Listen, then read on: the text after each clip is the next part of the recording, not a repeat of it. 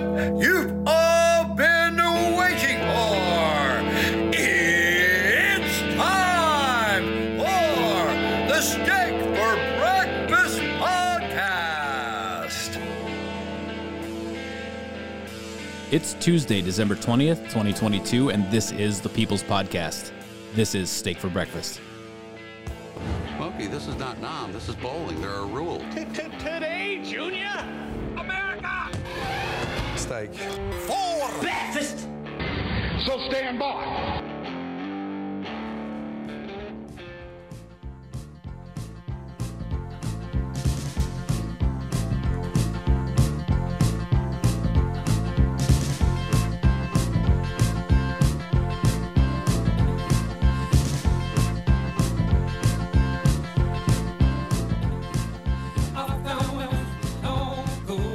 This episode of the podcast is brought to you, as always, by Man Rubs. Rubs, barbecue tools, blowtorches, t-shirts, coffee cups, and all-around barbecue-related gear for you to make barbecue great again can be found at manrubs.com and on Instagram, manrubs. Use the code STEAK15 for 15% off. Also brought to you by Stay Ready Gear. They're at StayReadyGear.com and on Instagram, Stay Ready Gear USA. Holsters, custom kydex, mag carriers, tourniquet carriers, on and off-duty gear. Hot melted plastic made just for you. Need something custom? They got you covered. Use the code STEAK for 5% off. Don't get ready. Stay ready. The Pillow King of Minnesota and the apparatus known as the MyPillow family, cranking out comfort, rest, and relaxation this Christmas season. When you're talking about my pillows, my slippers, my dog beds, and Giza Dream Everything, and a promo code STEAK at checkout, you're going to get up to 80% off. Damn! More of a morning person, they've launched My Coffee. It's available in the bag, the bean, and the pod. And a promo code STEAK there, you're going to get 25% off your order, 50% off a monthly subscription. MyPillow.com/STEAK for everything sleep-related. MyStore.com/STEAK for everything coffee-related. Or you can always talk to a qualified pillow representative, 1-800-658-8045. The top tier of ear gear and the world's most technologically advanced in-studio recording equipment specializing in headphones can only be found at Odyssey. Whether you're gaming, potting, on the holiday road. Get those ear needs taken care of and done up right. Odyssey.com is the website. You can find them on Facebook and Instagram as well. Our good friend Alan has launched the Patriot Cigar Company. Aged 3 years, hand-rolled, leaves picked from the fields of Nicaragua, right next to where Mike Lindell picks his coffee beans. You're going to enter promo code STEAK here. Christmas special, 25% off your order. MyPatriotCigars.com is the website, a premium smoke for freedom-loving patriots. Mike down at West Coast Survival Arms has been servicing Southern California for over a decade. He's a licensed FFL if you're into the tradesies and don't live in Canada. He's also got a 5-star rating. His newly redesigned, easy-to-use website is westcoastsurvivalarms.com. He's on Facebook Messenger and via the telephone 619-870-6992. Steak for Breakfast backs the blue. We love our first responders, and they're always working hard. While they're off duty, they're probably wearing gear from Mediocre Medic. Sweatshirts, t-shirts, flip-flops, fanny packs, and more. Stickers and patches for while they're on the beat. Plus, they've got a pretty fire IG. MediocreMedic.com is the website there. And last but certainly not least, the gold standard of tactical flair and home. The zero fucks duck. You got yours yet? Go check them out. DumpBox.us is the website. Find them on Instagram.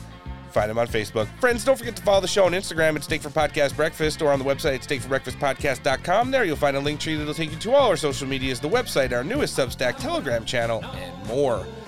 On that note, to everyone joining us today in the Patriot Podcast Network via the Roku app, from the Republican High Command, Discord, and now via our verified accounts on Twitter, Getter, and Truth Social, welcome.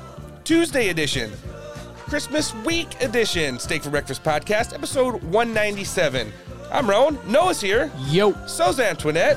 Hi, guys. We've even got a little Alan Jacoby. Good morning. Buckle up. We've got some great guests coming in. A lot of breaking news. But before we get to any of that, let's jump into a little bit of a meaningful Christmas message. Jumping in first with us today, right off the top. She's the founder of the Patriot Freedom Project, a group dedicated to bringing awareness to the plight of those being politically persecuted from January 6th. Joining us again on the show, one of our great friends, Miss Cynthia Hughes. Thanks for coming back on. Hi, guys. Thank you for having me. Oh, it's always our pleasure to host you, ma'am. How's everything going on your end? It's getting busier and busier by the second, you know, with this crazy DOJ ramping up the arrests and, you know, people just all over the country looking for a solution and help. And, you know, so I appreciate you giving me the opportunity to spread the word. Well, that's what we're going to kind of assist with here today on Steak for Breakfast. We don't have that much holiday cheer to spread around, but what we can do, we most certainly will. Why don't you give us an update on currently, broad brush, where we stand right now? So there's so many things to touch on. Let's see. We had a big Christmas event 2 weeks ago in D.C. The great Marjorie Taylor Greene came and she addressed the few families that we brought in, you know, for the event. We also were filming, we're making a docu-series about the families, you know, the wives, the children. Alex Bruesewitz is producing that through his media company. So it was a busy time, busy week. We had a good turnout, and we were able to help a lot of families because of that event. Thank you to the great donors in this country. The first Proud Boy trial is underway, started yesterday. They're in jury selection as we speak. We had the Oath Keeper trial wrap up. We got a verdict back on all five. Two were found guilty of seditious conspiracy. Three were found not guilty of it. I take that as a win for our side. But I did get word yesterday that there are 3,000 warrants circulating, and they include warrants for some really high-profile people and top officials. And in light of what came down yesterday from, you know, the Clown Committee and their final sentiments, I'm concerned for certain people in this country. You know, and the average, you know, everyday American who went to the Capitol on January 6th to hear their favorite president and support him. They're going after people that didn't even go inside the building now. So it's really, really very concerning and very alarming. No, it certainly is. It's very disturbing news that you said. Some of the other things, me and you talked offline the other day, you said they were moving this close to the holiday, some of the January 6th detainees around the country, sometimes without the knowledge of their family beforehand. So there's a very big possibility that some of the people who are currently in detention now might not have the opportunity to talk or see their family members for Christmas. Is that correct? That is correct. And let me just, you know, touch on something you just said. When you say that they won't see their family members, they won't see their family members because there are still, 2 years later, no in-person visits allowed. And a lot of these jails do not offer video visits. So especially in the DC jail, there has been no in-person visits and no video visits at all. So you're talking, you know, men that are in that jail who are fathers have not physically seen their children in 2 years now. But we just got word, 2 days ago, that there were several J6 defendants that were moved out of the Northern Neck Regional Jail in Warsaw, Virginia. And nobody knows where they are. We think they might be in Pennsylvania or Oklahoma or in Pennsylvania, heading to Oklahoma. Oklahoma has is a federal transfer center. So a lot of the people awaiting sentence, you know, they go there, or when they're first picked up, they go there until they, you know, get to their next destination. But the alarming thing is it's very unsettling for these families to not know where their loved one is. Yeah. And the possibility of them not hearing from them around Christmas. It's maddening. It's absolutely maddening. It's heartbreaking. And one of the other things you touched on, which I think has almost as much significance, importance as some of the other information you've already given us. Am I correct in saying that you said there's 2,000 to 3,000 more subpoenas coming down after the holiday season now? Well, we don't know exactly when, but we do have a very good source in D.C. that got word that there are 3,000 warrants circulating as we speak. So, and we know that that's pretty much true because we've already seen some new arrests. There's people reaching out pretty much every day now, you know, looking for you know, help with an attorney, help with their own retainer. You know, hope is really what they're looking for. And, you know, here at Patriot Freedom Project, you know, we've created such a great community. You know, when people contact us, we jump right into the fire. You know, we've helped people get new jobs. We've, you know, helped people relocate. We've helped people, you know, be able to stay in their homes. And we want to continue to do that.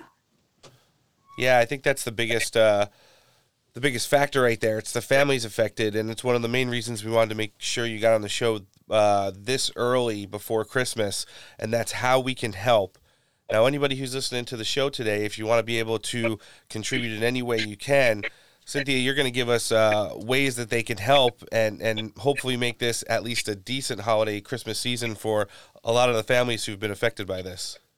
Yeah, yes. Thank you very much for that opportunity. So, I just want to say really quick that, these men that are behind bars, the peace of mind that they have, if they can have any, is knowing that their families are, being helped and, being supported in multiple ways. And, we've been able to do that these past 2 years is really help these men have at least some sense of peace, knowing that we've helped pay rent and mortgage, utility bills. We help with Christmas. Some families have lost their health insurance since their husbands have been incarcerated. Right. So we've helped pay COBRA payments as well. And we need to continue to do that because this is not going away, at least until January of 25, when we have a new president. So you can visit the website, patriotfreedomproject.com. You can see all the ways you can donate. You can donate through PayPal. You can donate through Venmo. You can donate, right directly through the website. Give, send, go. You can mail a check or money order. If you have any questions, you can email us at info@patriotfreedomproject.com. You can find us on Truth Social. You can find us on Twitter. And, we just ask that you, please help support these families through the next year. Yeah, it's very important. We're going to be live linking you and the project and the live link in the show description first today to make sure. That's why we wanted to put you right at the top of the episode. There's a lot of messages going out, tons of news, of course. I mean, all the stuff that happened with Donald Trump regarding the January 6th inquiry, we're going to get to a little bit later in our show, but I think most importantly, it's taking care of these families during these extremely trying times. As if like the economy and everything else wasn't enough, there are so many people who haven't had their husbands, their brothers, their fathers home in 2 years now, and it doesn't look like it's going to change anytime soon. Cynthia, we thank you for taking some time out of your very busy schedule. We know it is busy. In addition to all the stuff you do, and you mentioned the documentary we're working on, we're actually going to have Alex Bruesewitz on Friday. We're going to get some commentary on his speech that he gave at the New York Young Republicans Club Gala a little over a week ago, but we're also going to ask him about the documentary as well and get some more information about that, because we always like to stay in contact with our favorite patriots, as you have quickly become one of them on Steak for Breakfast. And at some time in the course of the new year, we'll be looking to have you back. In addition to the website, where can we find you on social media? I appreciate that so much. I really love you guys. You're one of my favorites. I have to be honest. I've been on a bunch of podcasts, but you guys have really, you're like number one, besides Papa Bannon, as you call him. But you can find me on Truth Social. You can find me on Twitter. Really, that's the only social media that I use. I am starting to use Instagram. And you can also see the trailer if you'd like. You can go to dueprocessdenied.org. Alex's people, they made a great trailer. That's dueprocessdenied.org. We're also looking for support on that. There's a lot of families that need to tell their stories. There's a lot that this country does not know about some of these families and the hardships that they've been facing. So please support. Yeah, we certainly will. And in addition to getting that story out, hopefully on a weekly basis, Steak for Breakfast is going to try and help you get connected to get that message out with one of our good friends, Alan Jacoby, as well. Cynthia, we wish you the very merriest of Christmases and a happy new year. And like I said, shortly after that, we'll be looking to have you back on the show with a big update. I appreciate it so much. Thank you. And Merry Christmas to all of you as well. Thank you. This is the founder of the January 6th Patriot Freedom Project, Miss Cynthia Hughes. Thanks for coming back on the show. Take care. We have just witnessed an extraordinary moment in American history, this January 6th Select Committee with both Democrats and Republicans. You hear a pause in the room right there on Capitol Hill, voting unanimously to send criminal referrals to the Department of Justice. They have just listed which referrals they are talking about, detailing them with specificity. It came from Maryland Congressman Jamie Raskin, who, of course, is on the committee there. And as we watch them shake hands, I want to get right to what they have just talked about involving the former president.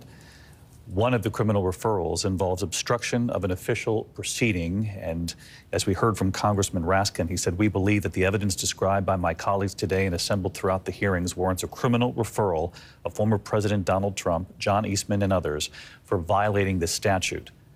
He says the whole purpose and obvious effect of Trump's scheme were to obstruct, influence, and impede this official proceeding.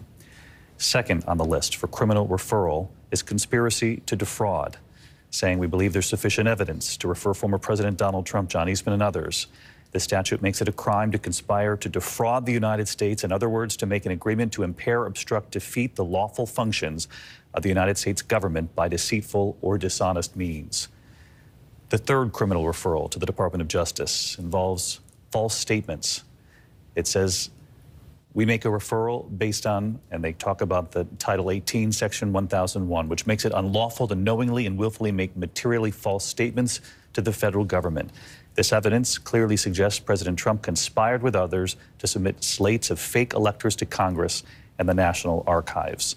He goes on to say, we trust that the Department of Justice will be able to form a more complete picture through its investigation. And fourth, where you see right there in the graphic, insurrection was the fourth criminal referral. The fourth and final statute we invoke for referral, this statute applies to anyone who incites, assists, or engages in insurrection against the United States, or anyone who, quote, gives aid or comfort to an insurrection. Congressman Raskin going on to say, the committee believes that more than sufficient evidence exists for a criminal referral of former President Trump for assisting or aiding and comforting those at the Capitol who engaged in a violent attack on the United States. The committee has developed significant evidence that President Trump intended to disrupt the peaceful transition of power. The president has an affirmative and primary constitutional duty to act, to take care that the laws will be, quote, faithfully executed. He went on to say nothing could be a greater betrayal of this duty than to assist in insurrection against the constitutional order.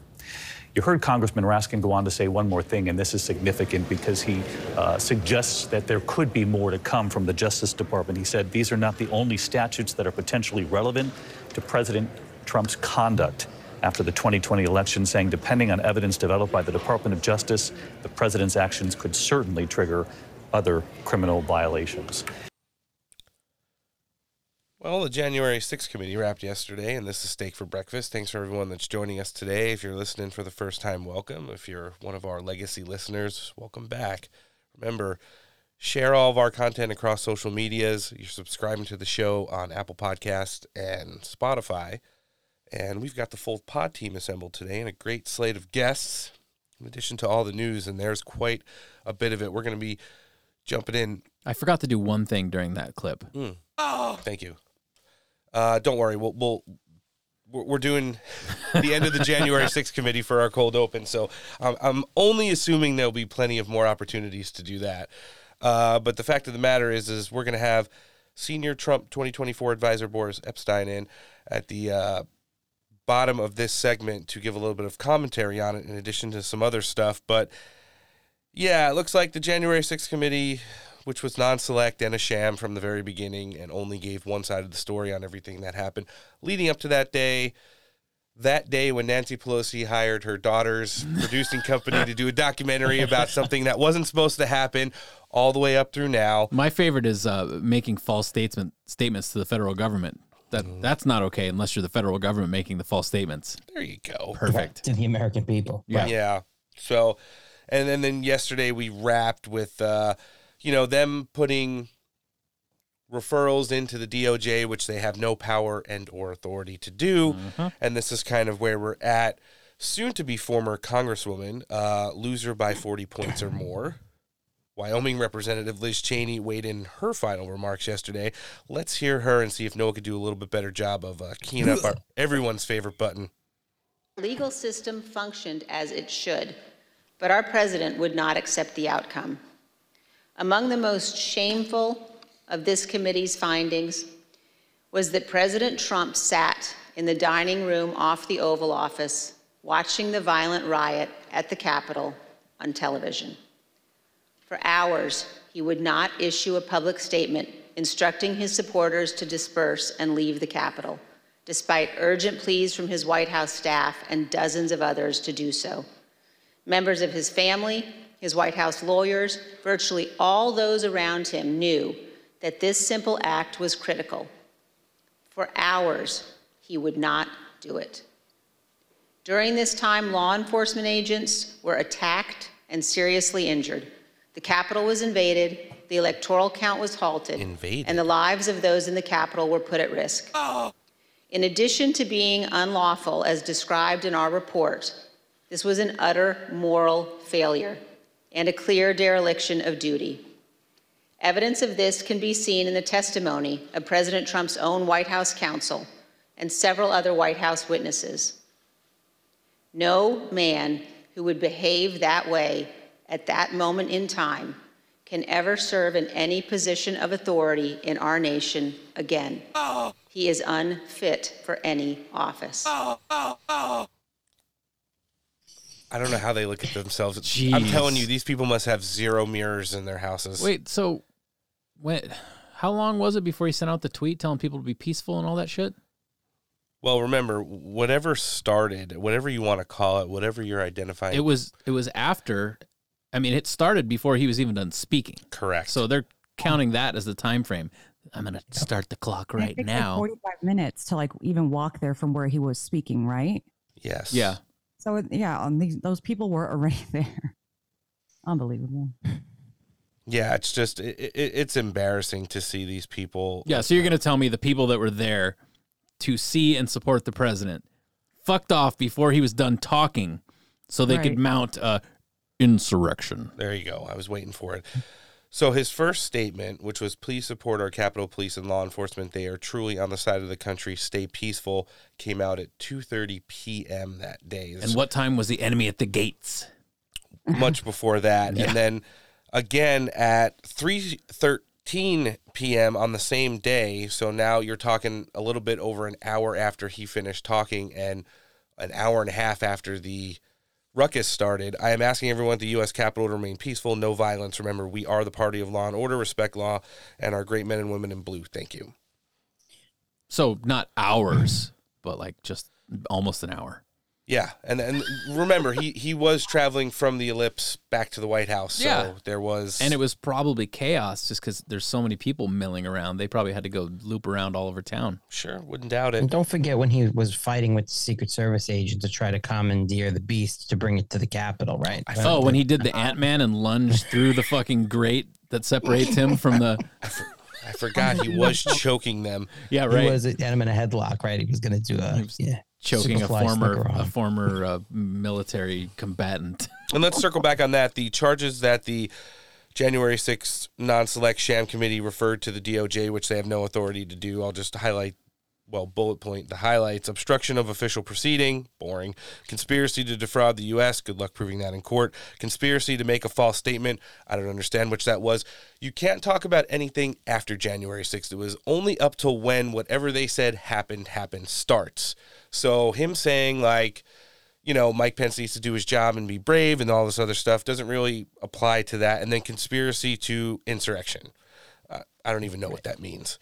It means nothing. Yeah. It's desperation and political theater, smoke and mirrors. You're re-whipping a Civil War era charge there. It's kind of embarrassing. What about, again, nobody wants to answer the question, Nancy Pelosi and the D.C. mayor, why they refused National Guard protection. Mm-hmm. Yeah, we're all looking talk about that. To get to the bottom of that question. Watermelon Head jumped on with MSNBC shortly after the committee disbanded yesterday to give his commentary on it. I'm pretty sure you know where this is going. Let's hear it.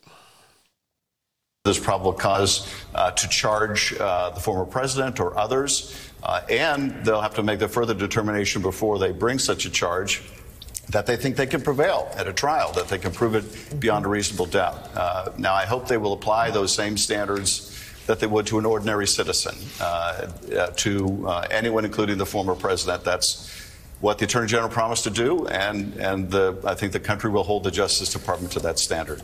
So I think them knowing that they don't have relevancy and probably legal standing in court, especially with a charge like inciting insurrection, really doesn't hold any weight, and now they're kind of kicking the can, punting the football over to the Justice Department to see if they think they can actually get away with that. I don't ever see anything like that happening, and neither did Donald Trump. He had a couple responses yesterday. His official statement on Truth Social in reference to the January 6th committee referral, and I'm quoting now, "These folks don't get it that when they come after me, people who love freedom rally around me. It strengthens me. What doesn't kill me makes me stronger. Americans know that I pushed for 20,000 troops to prevent violence on January 6th and that I went on television and told everyone to go home.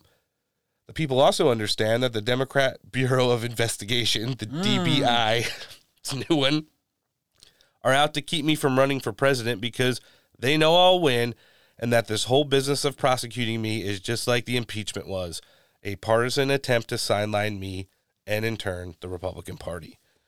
So he also did go on to say that he wanted to remind everybody that Liz Cheney lost by 40 points, which I thought was well served. But this committee ending happened right around the time that the good old, you know, White House press pool was gathering together. So KJP did not have a good day yesterday. But she did have some commentary on the finality of it. Let's hear her statement regarding Civil War era charges. We've been very clear from the beginning that what we saw on January 6th was the worst attack on our democracy since the Civil War. And the president has been very clear. Our democracy continues and remains under threat. Asshole. She certainly is. Jesus. I don't understand these people. They're so silly. And just, it's ridiculous. Yeah. Okay. They're just clawing, and it's gotten to the point to where it's. But they're spoon feeding it to their captive audience of fucking soft brained, smooth, just idiots. Smooth brained, yeah, not soft brained. I guess smooth and soft. Yeah, mush heads. Mm-hmm. Well, there is some pretty good spiciness we did have yesterday from her when we get into the topic of the border, which we will. In News One, because there were some developments there, but former Trump attorney Alan Dershowitz, he weighed in throughout the course of the afternoon yesterday and was, kind of talking about this and basically the legalities of it, which is, this is a huge virtue signal, but even if the Department of Justice, let's just say, shoots their shot and makes criminal referrals, how is this really going to hold up in court when, like, the entire other side of the story is presented as evidence, which nobody sees going anywhere? Let's hear former Trump attorney Alan Dershowitz on Newsmax yesterday with Chris Salcedo weigh in. How disturbing is it, Professor, to know that leftists are so willing to shred the Constitution and all of government's credibility out of fear of President Trump and his America First policies?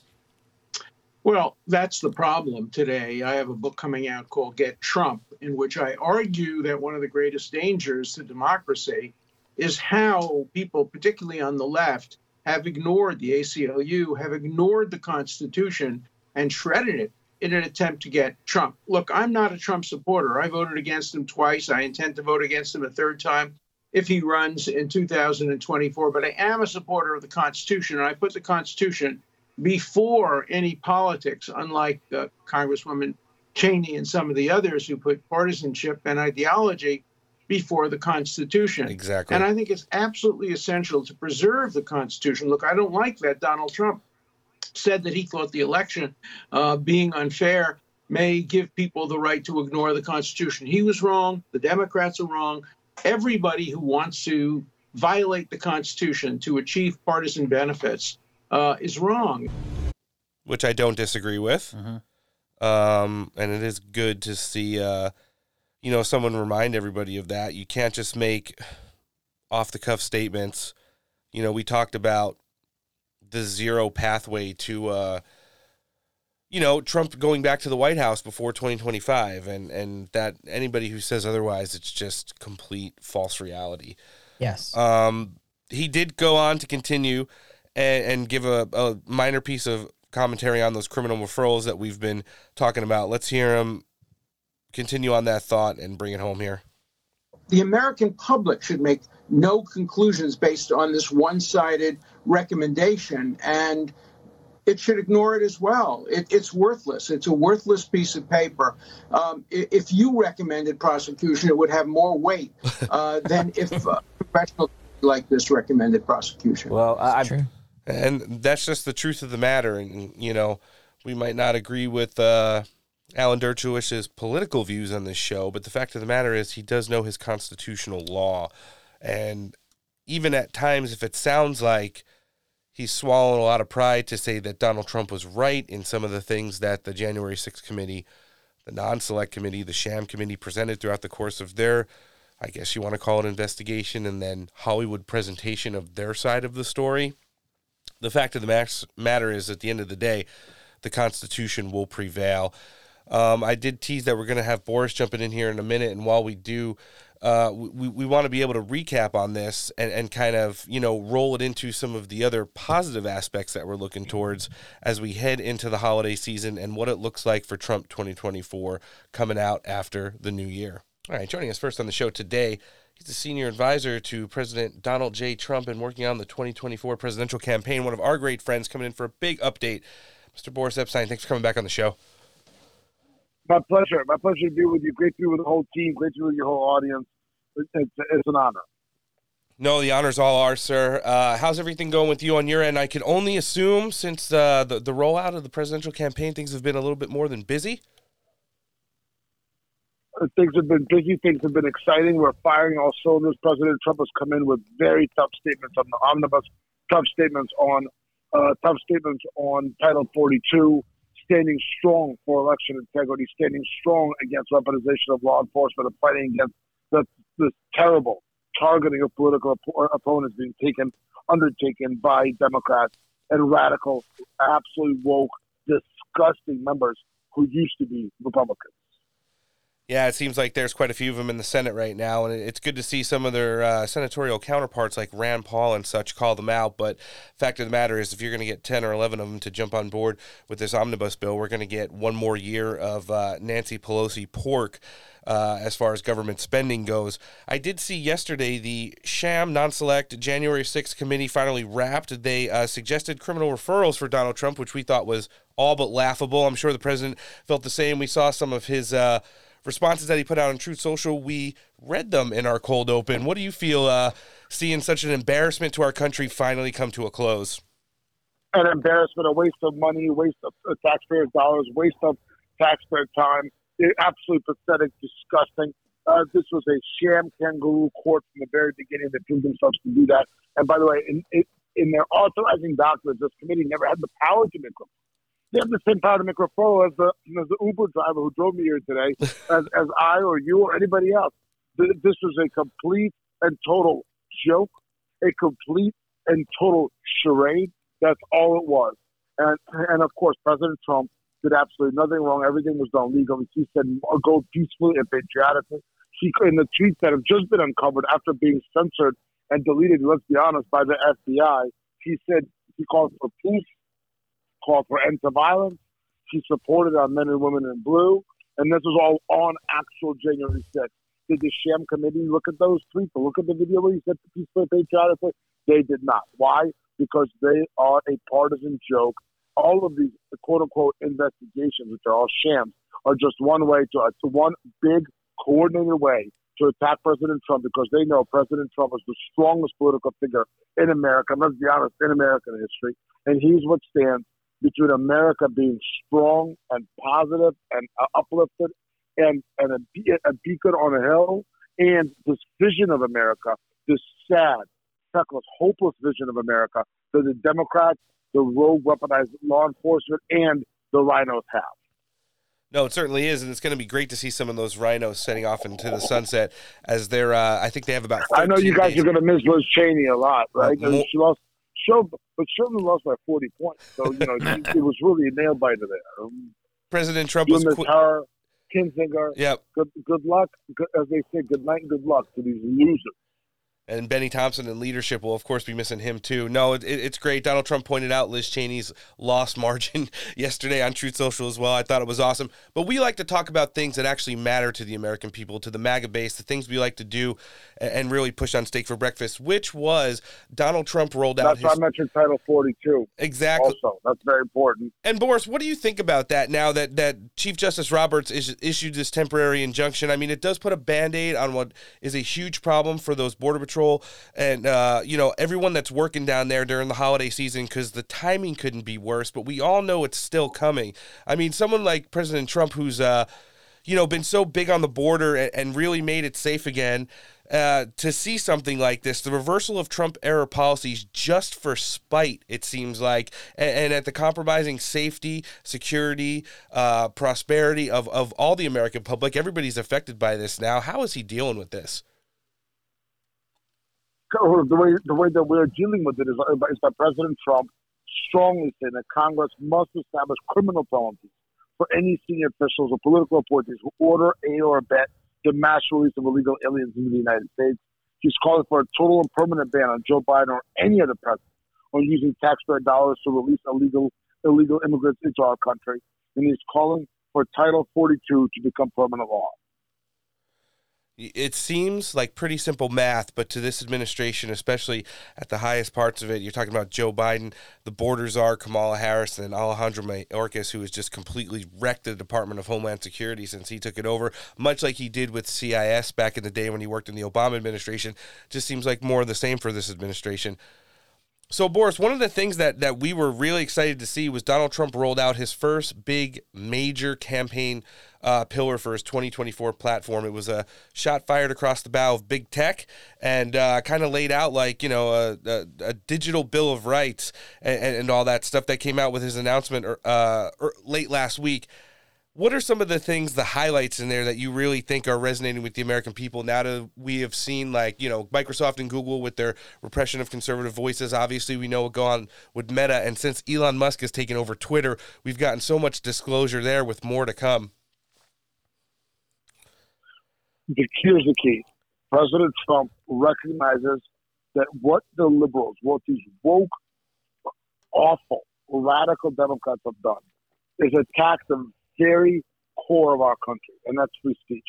And he's laid out this perspective, he's laid out this plan, where he will not allow for free speech to be abridged by government, for it to be abridged by companies, by corporations. He's going to stand against censorship. And that's a big reason he's fighting to win the presidency for the third time. Well, we feel the exact same way, and we see the way that the left and everyone up on Capitol Hill is reacting to just about anything he does, to know that he is the number one threat and the eventual nominee who's going to lead us back into prosperity. Boris, side note, and not really much to do with President Trump, but still staying in the category of MAGA, as someone that's worked in the legal field as much as you have over the year, how refreshing or at least optimistic does it make you to see now that Carrie Lake is going to have her day in court? It's a major development. There was also a major development in Georgia today, where the Georgia Supreme Court is now going to allow the review of mail-in and absentee ballots in Georgia. That's a major case there. So you're seeing the wins on the legal front for MAGA. And also, it all goes back to the simple fact that elections in America, the 2020 presidential election, the Carrie Lake election, are rigged and stolen, as President Trump has said. And that's a big part of the free speech platform as well, to end the censorship against those who rightly call out the rigging and stealing of elections.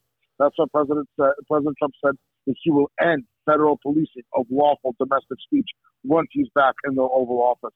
And that'll be one of his first major tasks. Yeah, I think the biggest highlight for me in that, big tech rollout that he had last week was that he said, when I'm inaugurated, if it's not going to be done through the Congress, then I'll write an executive order. There was really not only clear solutions, but definitive answers on when and how this is going to happen. It's not going to be like last time where he tried to just make peace with everybody. He's got names of the people who are on board with MAGA, and he's got names of the people that obviously were never going to be. And he's going to make it a lot easier for himself when he gets in there, back in 2020. And vitally, it'll be limiting that Section 230 protection, because now, as you're seeing from the Twitter files, these companies, the quote-unquote big tech, have done all they can to silence Americans, to persecute Americans, and to fight against free speech and against our Constitution. Yeah, no, we 100% agree with that, and are optimistic, looking forward to the next rollouts of some of his campaign platform after the New Year's, which is the last thing I wanted to touch on you with. Are we hitting it full go after this holiday season right now? We thought it was very weird that some people had been saying maybe inactivity since the, announcement that he's going to run for president, but, heading into the holiday season, and then last week President Trump drops the NFT, everybody on the internet is talking about Donald Trump. Oh, all that stuff, digital playing cards. And then once everybody on both sides is talking about it, boom, he rolls out his campaign platform. And then I see that video everywhere on Twitter, on Getter, on Truth Social, even on Facebook. And it just seems like it was another perfect play by Donald Trump.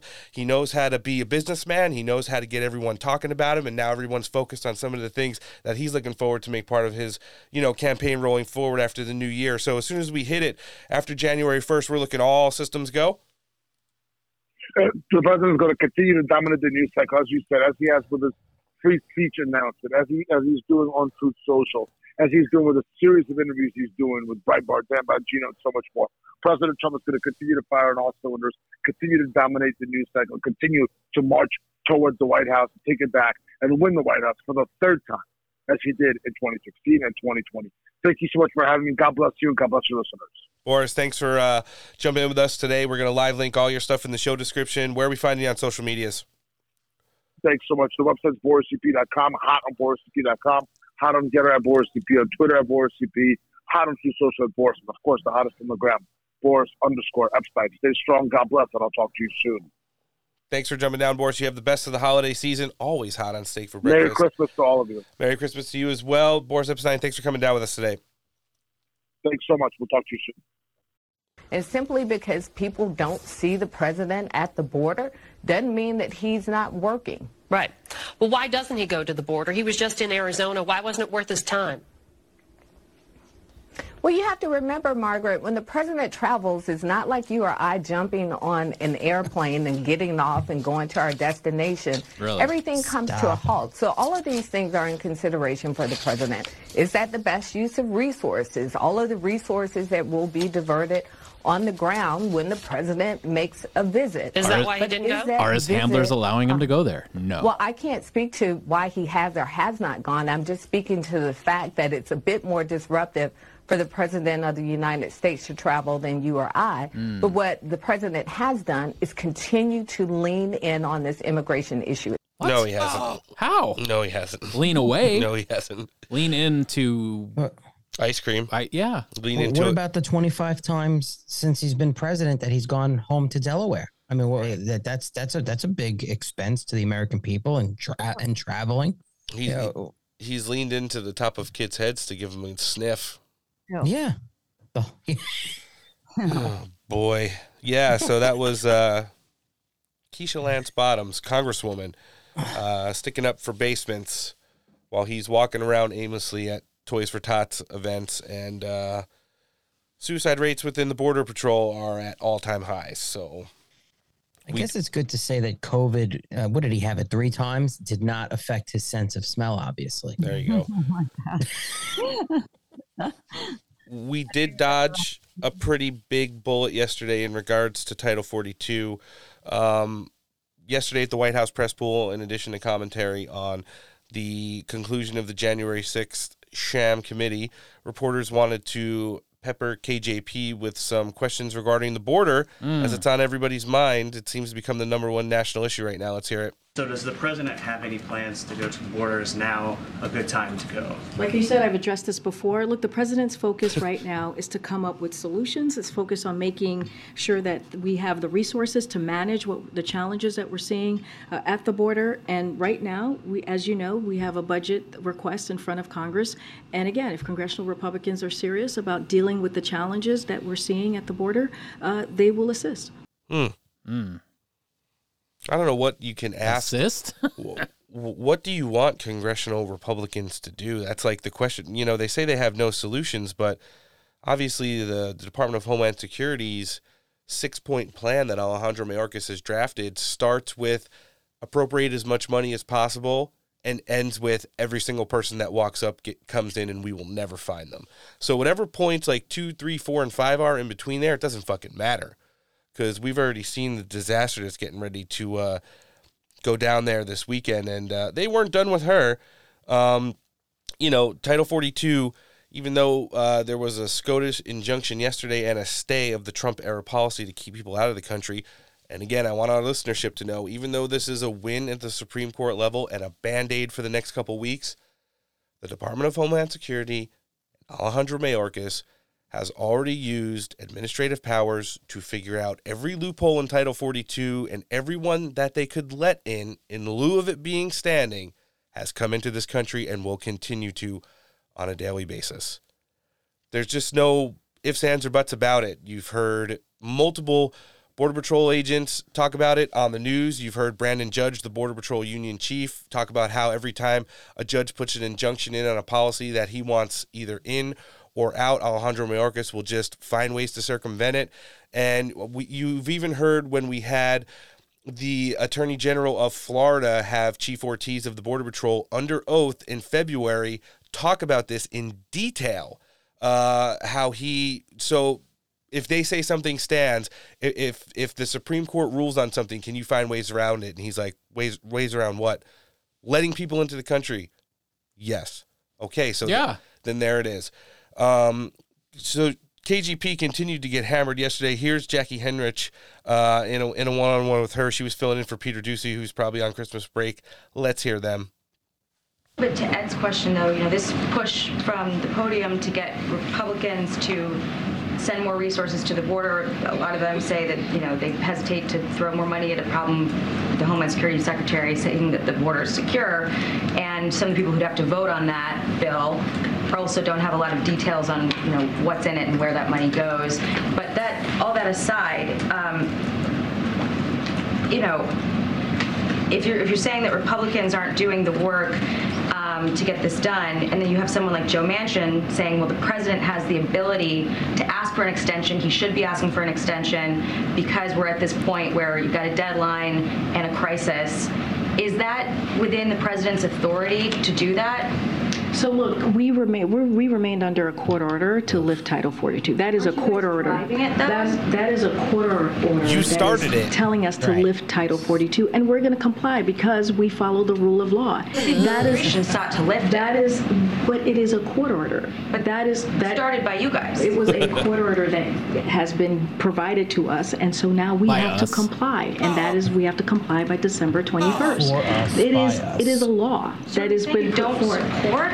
What I'm saying is that it is a court order that has been presented to us that we are going to comply with. So you asked a couple of questions, and I'm going to answer them. I'm just going to keep repeating myself over and over again. So in the funding request, the $3.5 billion, I've already listed them out. Happy to do them again. You scale up. We want to scale up air and ground transportation capabilities to move migrants to processing to less crowded border patrol sectors and quickly remove them if they don't have a legal basis to remain. Set up an additional CBP holding facilities and speed up the processing time so individuals can have their asylum claims heard faster. Hire more than 300 additional agents to join our force of 23,000 agents working to secure the border. 23,000, that is historic. We've not seen. Shut up. Terrible. Embarrassing. Yeah, and that's awful. What it is. The fact of the matter is, good for her for calling her out and saying like, oh yeah, this is an order that has come from the courts, and we must adhere to it. And she's like, but you started it. And she's like, again, this order, which is historic, it's come from the courts, and we adhere to the rule of law. You asked for this change in the law. Again, I'm providing you with the data that this is an historic order provided by the courts.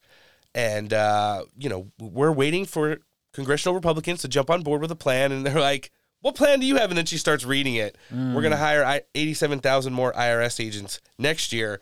But in the meantime, are you going to make them work at the border? Yeah, well, no, those are just the air marshals. Oh, good. We're going to hire a couple hundred more border patrol agents to pass out juice boxes and change diapers.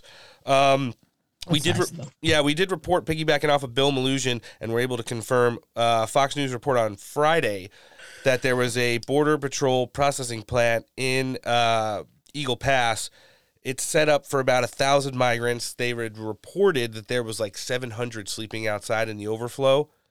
That facility is now over 5,000 full. Oh my God. So, yeah, they've added another almost 4,000 people to that big mess. And growing. Just over the course of the weekend. I also saw, which was a pretty good piece of information, there was a new Harvard poll out yesterday. I thought this was pretty great. And it just, we talk to so many people, it's like, not only are you getting the news, but how is the news delivered to you? So a new Harvard poll says 75% think less than 1 million migrants entered last year. When told, the actual number close to 3 million that entered last year. Now 70% want more stricter immigration laws. Ooh. Mm-hmm. So everybody keeps hearing these numbers. No one's hearing nearly 3 million illegals. No one's hearing 3.5 million apprehensions since the start of the Biden regime. No one's hearing over 5 million have come in if you include the getaways that have just been reported over the last 2 years. And when you present the people with the actual data, first, they're in denial. And secondly, almost 70% of them, so 7 in 10 voters, want stricter immigration laws. Well, no shit. 7 out of 10? 7 out of 10. That's pretty good. Yeah. That sounds like a majority of the... Everyone. Yeah. It's also not what we're bringing back. It's also not what we're using down on the border in regards to releasing people. So you got to keep that in mind as well. It would come to a point later in the afternoon and after the White House press conference. I could only assume maybe Justice John Roberts was watching it, because when he saw Karine Jean-Pierre's answers in regards to some of the excuses this administration has been making for what's going on down there, and just some of the finally accurate reporting by other news outlets, not just Fox News, but across the spectrum, because this is really starting to affect everybody. You got places like fucking California, which is becoming like a getaway resort for abortions, and has always loved homeless people. They're calling the homeless epidemic a crisis now in California, and they're saying that the amount of illegal aliens that are getting shipped here are now bankrupting the state. Same thing in New York. New York said they're going to lose like 60 socially directed programs in next year's budgets to do with the amount of illegals that have been shipped there as well. Another sanctuary city that's living under the guise of its own self-induced trauma. Same thing with Chicago and places like that. So the news would break later in the afternoon of the Supreme Court injunction. Let's hear a brief on that. Hours before the pandemic-era border restriction known as Title 42 was set to be lifted, and with record number of migrants crossing the border surging, the Supreme Court stepping in.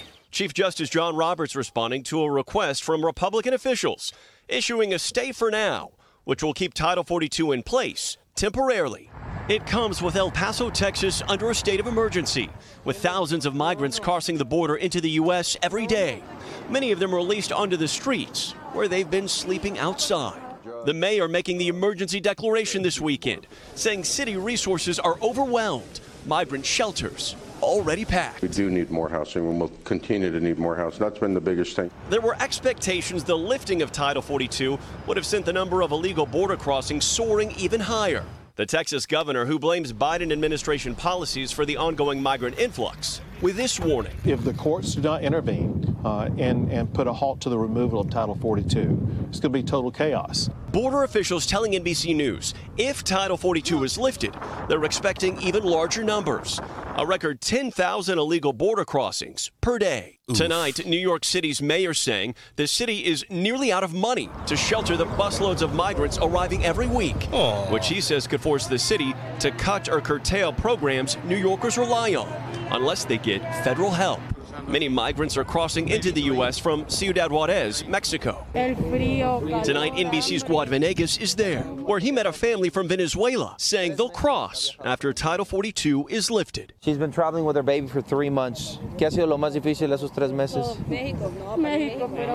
She says crossing Mexico is the most difficult thing. And this family, who says they escaped kidnappers on their grueling journey through a jungle. They saw people dead. Officials are calling it a humanitarian crisis, with some migrant families huddling in a makeshift campsite in downtown El Paso. It's freezing temperatures overnight. We have children and babies who were sleeping in streets. And tonight, the Chief Justice signaling a timeline that suggests the Supreme Court wants to act quickly on this issue, requesting the Biden administration respond to the state's request to lift Title 42 by tomorrow afternoon. No sympathy for the people that are crossing, because they know what they're getting into. Yeah. If you want to risk it all for the sole fact that you might have the opportunity at free fucking everything, you make the risk. You want to bring your small children. You want to run from the cartels. You want to roll the dice and see if you can get away from kidnappers. Everybody knows about the shit that goes on in the Panama jungle. It's like everybody's fighting with each other down there, and it's something that's been widely reported for years. The amount of people that are all fraudulent. Yes. Fraudulent claims too. It's what was it? What, for like asylum, you're saying? Yeah, I mean, all bullshit most of the time. I just, it's ridiculous at this point. They're being coached what to say. It's over 90%. All you have to do is basically exclaim any kind of fear of anything. And you know, they say there's supposed to be certain standards you have to meet, but our courts don't use them. CIS doesn't use them. Yeah. The immigration judges don't use them. I do have the brief and the injunction from Chief Justice John Roberts that was issued yesterday. Upon consideration of the application of counsel for the applicants, it's ordered that the November 15th, 2022 order of the United States District Court for the District of Columbia, case number whatever, hereby stayed pending further order of the undersigned of the court. It is further ordered that a response to this application be filed before or on Tuesday, December 20th, that is today, by 5 p.m.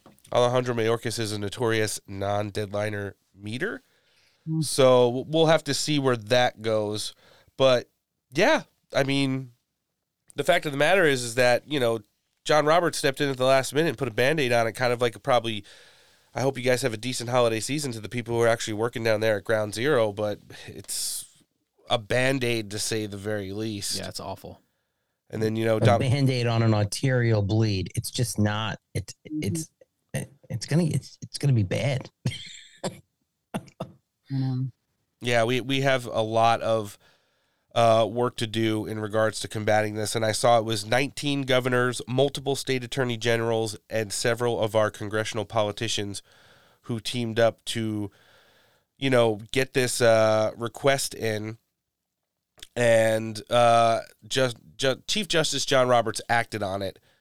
Donald Trump yesterday put out a statement in regards to this and, you know, talked about, well, by abolishing what remains of Title 42. See, Donald Trump knows that Alejandro Mayorkas has poked holes throughout the course of, you know, his term as the DHS head in the longstanding Trump-era policy is willfully and deliberately triggering a cataclysm of illegal immigration like the world has never seen before. He then also offered a three-point plan on what we could do to fix it. I guarantee immigration will be his next big campaign pillar video. Mm-hmm.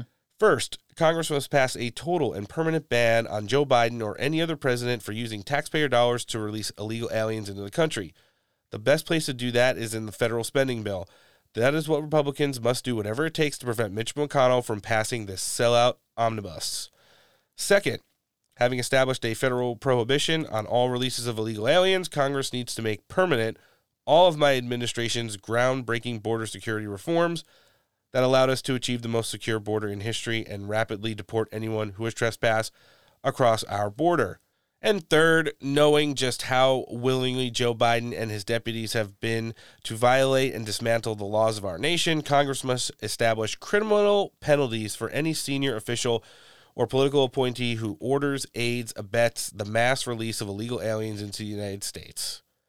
And then each pillar would have like, or each bullet point would have a little bit of commentary underneath them, you know, like Trump jabs. But the fact of the matter is, let's just play this game. Reverse the roles. Let's just say Donald Trump did something, the exactly same thing that Joe Biden has done. Mm-hmm. Donald Trump would be in impeachment hearings as we speak. Joe Biden just gets a free fucking pass.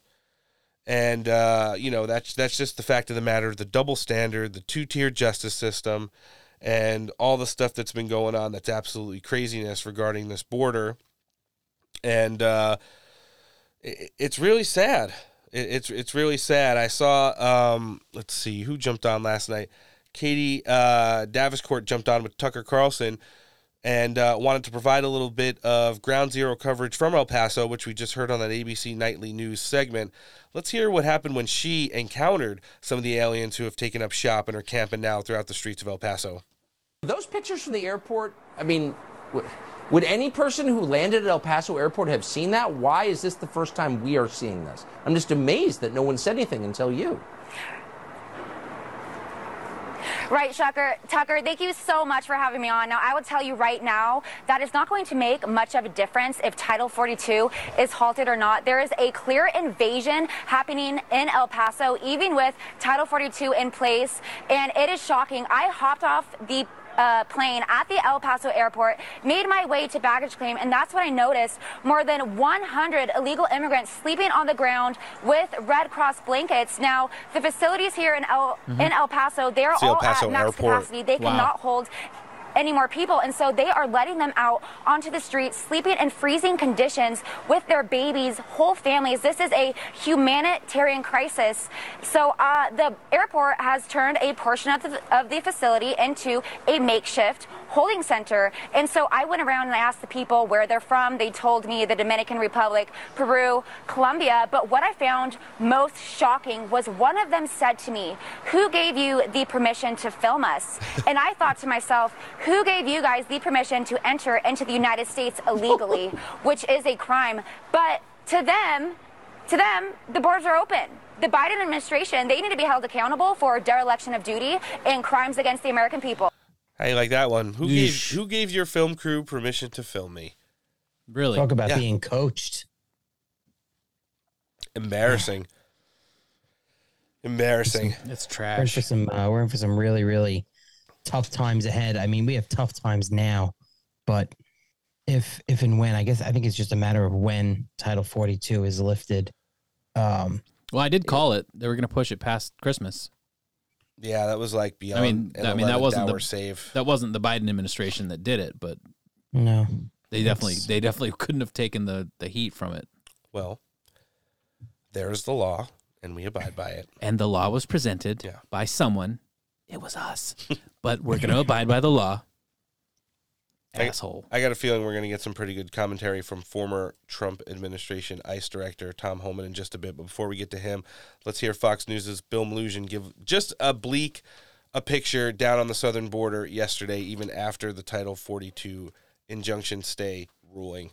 Of course, it's happening around the country. No one's done more to chronicle that than Fox's Bill Mnuchin, who just saw a huge group of migrants cross into Eagle Pass, Texas. That's about 500 miles from El Paso. This has been happening not just today, but every day since this spring. For 9 months, Bill Mnuchin joins us now. Hey, Bill.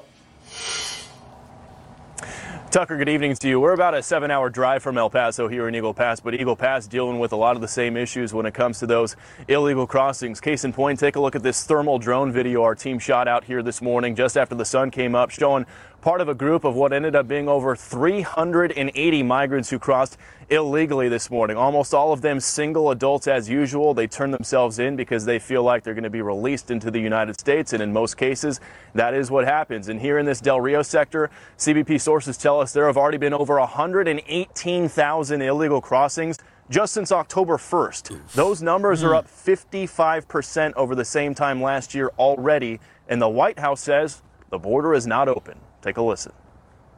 It would be wrong to think that the border is open. It is not open. And I just want to be very, very clear about that. And then take a look at this video we shot when we were in the Rio Grande Valley last week. We embedded with Texas DPS looking for runners in the brush, and we started noticing suspected Mexican cartel scouts across the river watching us and watching Texas DPS. It started off as a couple of guys in pickup trucks, but then we started looking through the trees and we started seeing guys dressed in camo with their hoods on, trying to hunker down, watching us with radios, with cell phones. At one point, they put a drone up in the air and they were essentially monitoring everything Texas DPS was doing as they ran their operation looking for illegal immigrants in the brush. And it just sort of highlights the fact that those Mexican cartels really do have control over large swaths of the Mexican border. And case in point, we'll finish you off in Arizona. Take a look at these images. Yuma, Arizona. Border agents on patrol in the open desert find two abandoned backpacks on the ground from smugglers. In it, they find 90 pounds of meth with a street value of about $150,000. Those smugglers obviously trying to backpack that deadly product into the United States. And back out here live, Tucker, Border Patrol in the Rio Grande Valley reporting late last week, their agents arrested two illegal immigrants who had homicide convictions, including one who was convicted of murdering a peace officer in Los Angeles. We'll send it back to you. Bill Mnuchin, and thank you for making that point, as you have so often done, pretty much alone. This isn't organic. We've handed control of the southern United States to the Mexican drug cartels. And I just appreciate you're always saying that. Thank you. Good to see you. And that's the extremely bleak reality of it. Not only is the border not operationally controlled, not only is it not operationally secured, there is no plan to deal with it. And the people who run the United States southern border are the cartels who are thriving in Mexico right now. And they've made, man, we got to be getting close to hundreds of billions of dollars since the Biden administration took over, whether it be through the drug trade or the human sex and child trafficking and just the now over-intensified flow of illegal immigration heading into this country. Yeah, it's wild. There's Absolutely. No stopping it. And we've seen how it's affected the human element on the game. I think, if anything, that's the one thing we've been able to stay ahead of everybody else on it, because it's a topic not everybody likes to talk about, either on cable news or podcasts. You know, it's great to go down there and with the thermal imaging or some drones and show some good footage, and then you do always throw in a couple of images of the file footage, a whole bunch of people sleeping in a room that looked like baked potatoes and little foil blankets. And, you know, throwing a little hot point there, like, and the cartels control everything, or somebody at the El Paso airport told me, like, who the hell are you for filming me? But, like, there is a human element to that. They are so understaffed and overworked. We read it in that brief from Alejandro Mayorkas' visit to El Paso last week, where he refused to go to the border but was peppered with questions from Border Patrol management. At one point, somebody said, the only reason you don't want to go down there is because you don't want to go anywhere around the rank and file because of what happened last time, and you don't have basically the balls to look into their eyes because... Well, because last time he did it, they shit on him. Just like, I mean, they literally like were about to tie him to a bumper and drag him through the brush. Yeah. And, which would be hilarious. And they told him that the frontline workforce down there looks like lifeless zombies. Yeah. And feel like it too, and we've seen it. So, fact of the matter is that's where the border's at. We're going to get a little bit of a deeper disposition on what yesterday's ruling means, where we currently stand, and what we could look forward to into the future with the former director of ICE. All right, joining us next on the show today, he served as the acting director of ICE during the Trump administration. We've been looking forward to having him on big time. We've got a lot of stuff to talk about with Tom Homan. Thanks for joining us on Steak for Breakfast today, sir. Hey, thanks for having me. I appreciate it. We appreciate you and all the work that you still continue to do to bring advocacy and you know, preach for security down on our U.S. southern border. We saw yesterday there was a stay injuncted by Chief Justice Roberts from the Supreme Court, which kind of put a Band-Aid, which is already on top of the Band-Aid, which is what's left of Title 42 right now. Seeing that from outside looking in where you're at right now, Director, what do you think this does, except maybe make the load a little bit lighter for our brave men and women down there on the border this Christmas week? Well, you got exactly right. Look, Title 42 is just going to add more crossings, more illegal entries, which is going to further overwhelm the Border Patrol. But let's be clear, we're already at a crisis, even with Title 42. We're at such a crisis that so many people are entering this country illegally that, you know, the Border Patrol has to respond. And they're so overwhelmed right now, 70 to 80%. By the end of shift, 70 to 80%. In El Paso, 90%. Of agents are pulled off the line to come in for processing. 90% of the agents were pulled off El Paso the last couple of weeks. Understand that. For every 10 Border Patrol agents, there's only one left on the line. And that's why hundreds of illegal aliens were crossing the highway, walking into the city of El Paso with no encounters from law enforcement. They just got away. Mm-hmm. And what's really concerning is the local PD ran into a couple of them, and several of them were from Russia. Several of them were from Turkey. And these countries are, you know, have high interest. We call them special interest alien countries because there is a national security nexus. So understand that even with Title 42, we're at a critical stage. Their first year in Joe Biden, we had 1.7 illegal entries, and that's what was encountered. Those were arrested, mm-hmm. right, and many released. But since Joe Biden's become president, we have documented, recorded over 1 million gotaways. Now, here's my biggest concern. They lift Title 42, more agents are pulled offline, which means there's going to be more gotaways. Here's why gotaways are a problem. Why would you not want to turn yourselves into the Border Patrol, claim asylum, be released in the United States, be given a plane ticket to fly to any city you want to fly to? Your choice.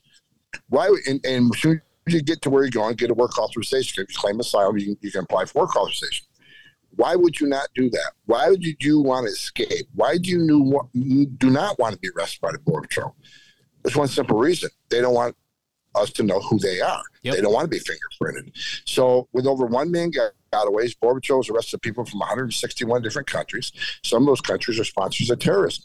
So if you don't think a single one of that 1.2 million gotaways came here to do us harm as a terrorist, then you're ignorant. You're ignoring just by sheer percentage. It's happened. Now, people ask me, how many? I said, I don't know. But someday we're going to find out. This will be a bad day for America. Yeah. Yeah, it certainly will. And we're going to find out the hard way if we continue along this, method of operation right now, which is definitely not operationally and 100% secure. And that's kind of where we're at. Tom, what's the reality of the crisis down there? You hear people with drive-by headlines like they want to say fentanyl, they want to say human trafficking, child trafficking. They want to say the cartels control the border. Is that the bleak reality and the stuff that the Biden administration is just refusing to even be held accountable? More importantly, Alejandro Mayorkas, who has completely dismantled every kind of law enforcement method of operation that anybody down there, whether you're talking about CBP, Border Patrol, ICE, anyone is able to do. I spoke with an ICE supervisor not too long ago who told me that even though they've removed more people this year than they did last year, when you look at it against the per capita numbers, let's say the 2.5 million people who we've apprehended this year, the numbers are at an all-time low and over 90% less deportations than under Trump-era policies. Is this the reality that we're living in here right now, that these people that are coming across are here to stay? We have no kind of plan in place to do anything with them except eventually move towards amnesty for probably 30-plus million illegals that have already entered this country since the Reagan amnesty bill, and that's kind of what we're going to have to deal with as a society moving forward? Well, first of all, Alejandro Mayorkas needs to be impeached. Yeah. Yes. He violated the oath of office he's taken. This country's less safe under his leadership. And let's set the record straight. In 2014, 2015, President Obama was president, and the secretary at the time of DHS was Jay Johnson, who I respect. When we had 1,000 entries a day, Jay Johnson would call us all in and want to know what the hell is going on, because this is out of control. 1,000 a day. Yeah. Now we get 8,000 a day, and Alejandro Mayorkas says the border is secure. How do we stop it in FY14 and 15? I'll tell you how. We built detention facilities. We held them, including family centers. We held them long enough to see a judge. 9 out of 10 will never get relief from U.S. courts. They simply don't qualify under rules of asylum. So 9 out of 10 fail. We put them in airplanes. We sent them home. The numbers went down. What is Alejandro Mayorkas doing now? When he knows what we did to stop in 15, he's not detaining them. They're being released without a court date. And even if they get an order of absentia, they get 9 out of 10 get order removal, and ICE can't arrest them. Why? Because Secretary Mayorkas is on the record saying this: being in the country illegally on its own is not enough for ICE to come look for an arrest. So now they open the border up. They made it so the 90% that lose their case won't be removed. And there's something real important that I want to explain to you, because no one's talking about it. I talk about it because I've done this for 34 years.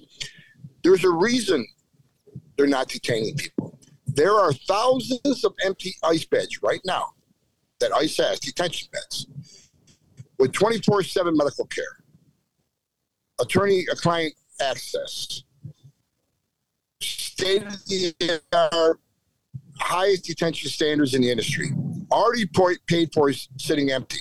Why are they not using them? Well, I'll tell you why they're not using them. And Secretary Mayorkas has this information like I do.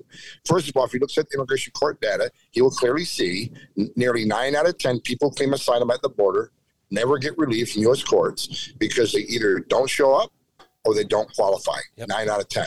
Now, what happens that 9 out of 10 gets order removed? I'll tell you what the Homeland Security Life Cycle Report says. That's data over the last decade brought together. The Secretary's report, he has this. It says this: if you get order removed while you're in detention, you're removed 99.6% of the time. If you're not in detention, you get order removed. For instance, if you're a family unit, you leave 6% of the time. If you're UAC, a child, you leave 3% of the time. If you're a single adult, you leave 16% of the time. So the secretary knows if he doesn't detain them, very, very few would be removed. Mm-hmm. So he's taking advantage of Homeland Security Life Cycle Report, make sure they're not detained. And when they get an order removal, they're in the wind because ICE can't arrest them anyways. So this is by design. So not only did they open border up to millions of people, they created a system where they're not going to leave. And look, I said this many times, I get a lot of hate for it.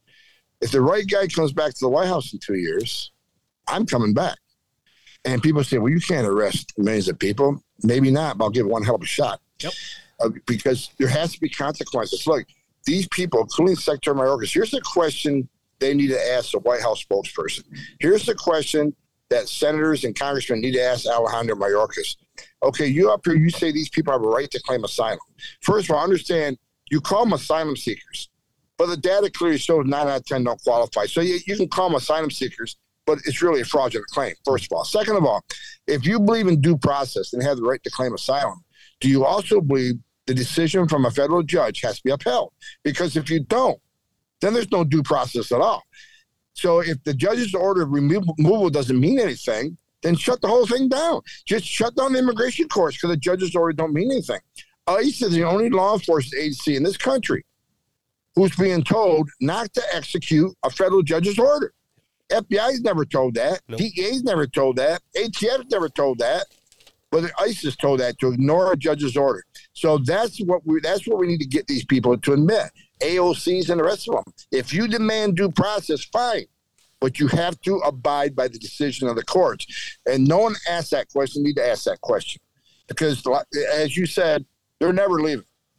They're not leaving. Even if we get the right person back in the White House, we get people like me back, we'll get the best shot at as many as we can, but we can't arrest millions of people. We have the resources to do that. Yeah. So a lot of these people crossing the border right now are here forever.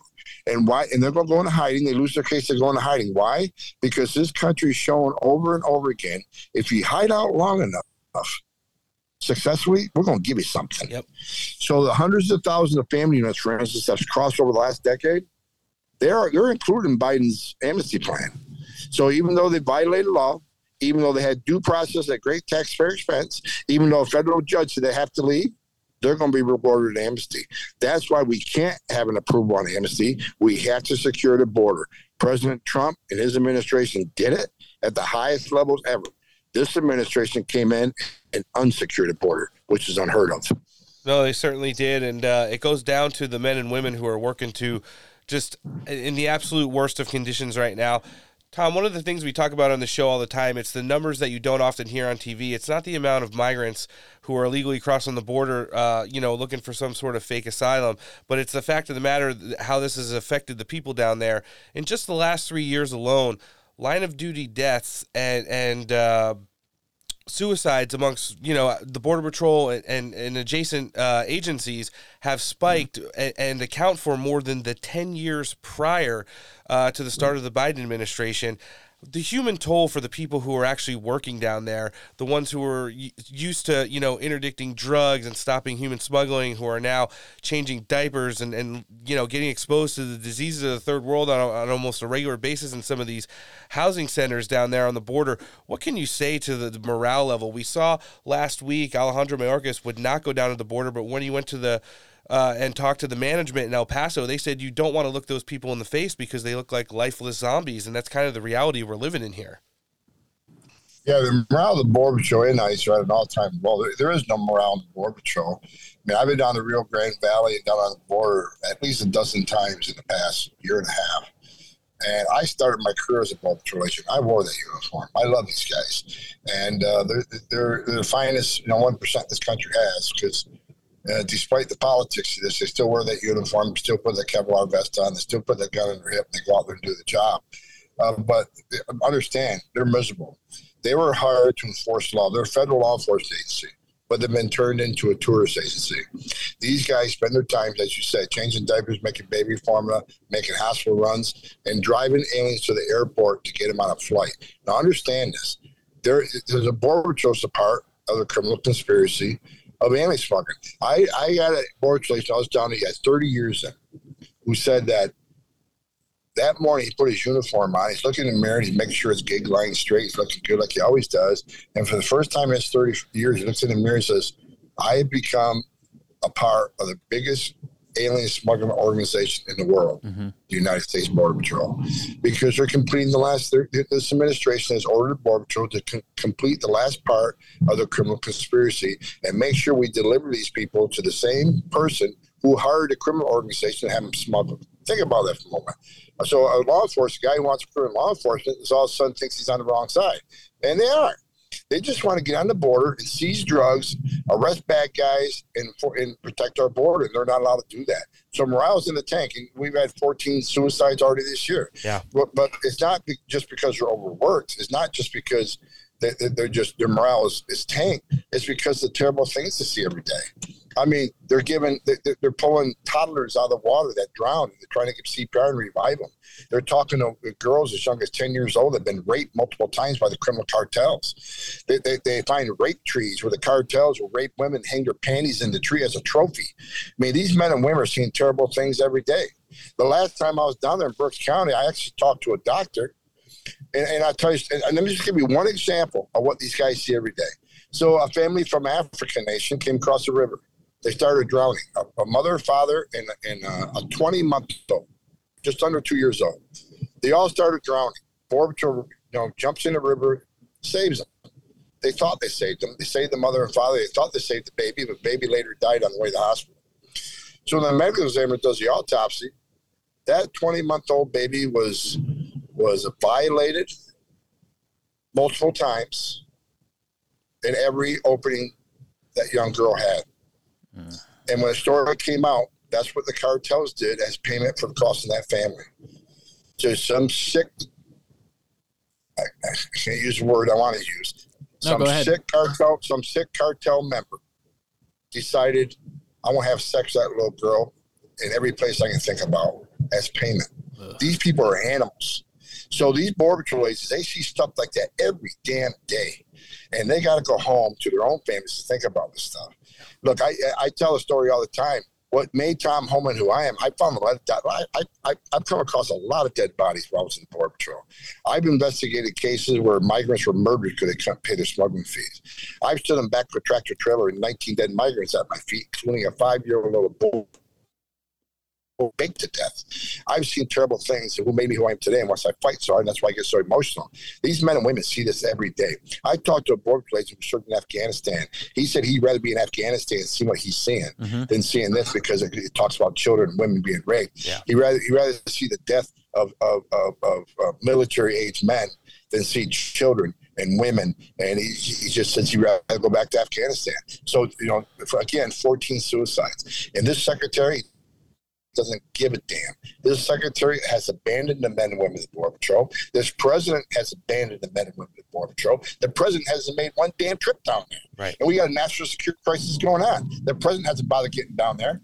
The so-called border czars made one trip to El Paso to the headquarters building. She never stood on the border. She never talked to a Border Patrol agent wearing that uniform. And you got Secretary Mayorkas on TV every day saying the border's secure, the border's closed. When he made that trip to El Paso, I talked to agents who were in that town hall. And one of the agents stood up and said, why do you keep saying the border's secure when you know it's not? We're busting our ass 24/7 down here, dealing with record numbers. Why do you keep telling the public the border's secure? The secretary looked at the agent and said, I haven't said that. Now, can you believe that? I mean, why would he say that knowing that he's over TV saying it? So the Border Patrol agents have lost respect to them. They want them impeached more than I do. Oh, well, they certainly do. And I've said we should bring back tarring and feathering. Well, I said this, and I met with over 100 GOP congressmen on the Hill a couple months ago. I said, day one, you take back Congress, you need to impeach them. I said, the minimum oversight hearings. And when you do the oversight hearings, talk to people like me, Mark Morgan, a few other people, Rodney Scott, who served in this. We'll tell you where the bodies are buried. We'll tell you who to subpoena. We'll tell you what information is to subpoena. And we'll tell you where you can find that information. And you have oversight hearings. And you show to oversight hearings the American people what the truth is. And there's going to be so much damning information there. You got 24 Democrat senators or congressmen and senators who are running for office in 2024 in tough battleground states where Trump won. They're going to be forced to pick a side. They're going to be forced to look at the evidence and pick a side. And I think because they're looking at their next election, they're going to have to take a stand against what's going on the border. And that's where we win. Because if we can get the 24 Democrats to look at what's going on and have to face reality, then maybe we can make some changes. Oversight hearings is the place to go. Also, we own the House. Now you own the purse strings. If DHS isn't going to do their job, then shut it down. Shut the government down. People say, well, that's a pretty drastic step, shutting the government down. Well, where do we got to get to be drastic enough to shut it down? We got over 100,000 Americans that died from fentanyl coming across that border. We got nearly 1,500 migrants that died on U.S. soil. We got over 116 known suspected terrorists that have been arrested. How many didn't we arrest? At what point is enough that we threaten either you take action or we're shutting it all down? That's what needs to happen. No, you're 100% correct. Director, last point, and you've mentioned it a couple times throughout the course of this interview, which has been amazing. We really appreciate it. It sounds like there's only one man who's up to the task of getting us all back on the right track and at least getting things a lot safer and secure down there. He's done it once. You were part of it. I'm only assuming, we're big Donald Trump enjoyers on this show, that you think that Donald Trump is the only man that's fit for this job to make that border safe and secure again. Donald Trump's the best man for the job. And I tell you what, I had dinner with Donald Trump in Las Vegas a couple months ago. And I told him there on that dinner, he asked me, he said, if I go back, would you go back? I said, in a heartbeat. You come back, I come back. And he said, you take a hell of a pay cut, wouldn't you? Because I'm doing pretty good right now. I said, well, I'm going to be taking the biggest pay cut you took when you came to be the president. Yeah. So, and I did a rally for him down in Texas, and I said it on stage. I said, 30,000 people. I gave him my word. Trump comes back. I come back, we fix this garbage. I didn't say garbage. I use a profane word, but I was mad at the time. So you got my word. And I was down in Mar-a-Lago a few weeks ago at the Winter Gala, and he reiterated to me, he says, you're still good to go? I said, you're damn right. You're damn right. And I'll come back for free. I'm so pissed off at this point. Nice. So, yeah, we did it before. Illegal immigration down 83%. Let me end with this. Illegal immigration down 83%, 40-year low under Trump. Doctors Without Borders did a study. 1/3 of women that make that journey through use of the cartels get raped. Let me ask you a question. When 83% less people are crossing that border, how many women aren't being raped? How many children aren't drowning in the river? How many pounds of fentanyl isn't getting in this country to kill Americans? How many billions of dollars the cartel's not making? How many known suspected terrorists aren't escaping because the Border Patrol 100% are on the line and diligent doing the job they're doing? President Trump's policies save lives. Bottom line, Joe Biden likes to tout how his policies are much more humane than Trump's. Wrong. Record number of Americans are dead because of his border policy. Record number of migrants are dead because of his border policy. We got a sky-high historic number of sex trafficking of women and children. You tell me how all this stuff he can call humane. That's the truth. His policies are killing people. President Trump saved lives, and we're going to do it again in 2 more years. Can't wait. Director Homan, we've been very thankful for you to come on the show with us. We'll be looking to have you back again and definitely reschedule in the new year with you. For anybody that wants to find out more about you and prospective border policies that could be coming in the next few years, where can we find you? Well, look, I'm a senior fellow with Heritage Foundation. They got both those places. There's actually a website where I wrote my book. The publisher created a website. It's called TomHomanSpeaks.com. They can contact me through there, find out where I'm speaking throughout the country. But you can catch me on the Fox News. I'm on there just about every day raising hell. So it's not hard to find me. And to your listeners, look, first of all, thank you for what you're doing. If it wasn't Fox News, no other networks talk about this. We really count on radio. We really count on podcasts that reach far more people than the network does. So thank you for doing what you're doing to help educate American people, stay in the fight with you guys like you to tell the American people the truth. And we'll be looking to have you back at some point in the new year. This is the former acting ICE director under the Trump administration, Tom Homan. Thanks for coming on Steak for Breakfast. Have a Merry Christmas. You too. Merry Christmas. McConnell has presided over some of the largest spending in American history. It seems like there's a lot of frustration among rank and file Republicans across the country, maybe not in the Senate, but across the country with his leadership. Would you like to see a change in the Senate at some point? I would if we're not going to put the American people first and do what's right for them. And it makes me sad that we're watching Mitch McConnell cut deals for a gigantic spending bill here at the end of the year. If he put that much effort into cutting deals to secure the southern border and address some of these other issues that are very important to the American people, I might feel differently. But this isn't fair to the American people who are already struggling and have been for the last 18 months. This is not going to make life easier. It's going to continue to make costs go up, cost of living go up. Wages are not meeting the inflation right now. This is not fair to the American people who are really struggling and having to live paycheck to paycheck. We need to do more for the American people and get our fiscal house in order. And it should start with making decisions that really are brought to the forefront. All the leadership should be involved. Republicans have been cut out on the House side of a lot of these negotiations. But at the end of the day, a huge lame duck session ending with trillions of dollars being spent is not fair to the American people. No, it certainly isn't. And, you know, that's New Mexico Republican Representative Yvette Harrell weighing in on the prospectus of the omnibus getting passed this week, as it's become a bigger and bigger issue for Mitch McConnell to have to kind of deal with, as he's received a lot more resistance than he usually does. Some of these things are, you know, you'll see Congress people come out and weigh in on them on TV, then time will go by and then they'll have a vote. A couple people will complain they didn't have time to read it, even though nobody does. And, you know, life goes on. But all passing this bill does, aside from funding the government with more pork than ever imaginable, is allow Nancy Pelosi's congressional legacy to live on for another year under the rule of a Republican House. And for Mitch McConnell to even weigh his options in this is completely and absolutely irresponsible and an embarrassment. Texas Congressman Chip Roy weighed in yesterday. He provided a memo that he sent over to the office of the Senate Minority Leader, and it stated that 13 House representatives are obliged to inform you that if any omnibus passes in the remaining days of this Congress, we will oppose and whip opposition to any legislative priority of those senators who vote for this bill, including Leader McConnell. And Chip Roy putting his foot down again is something we like on this show, and it's good to see that he's got the backing of a dozen of his counterparts. Alan, what do you see when you hear about this? There's nothing good that could come of this. All it does is, there's the earmarks have earmarks, and the thousands of pages that it is. I think there's over 7,500 earmarks just in this thing. You told me before the show started today, how many pages is it? 4,155 pages. Seems like an easy read. Yeah, this is the omnibus. Listen, nobody read it.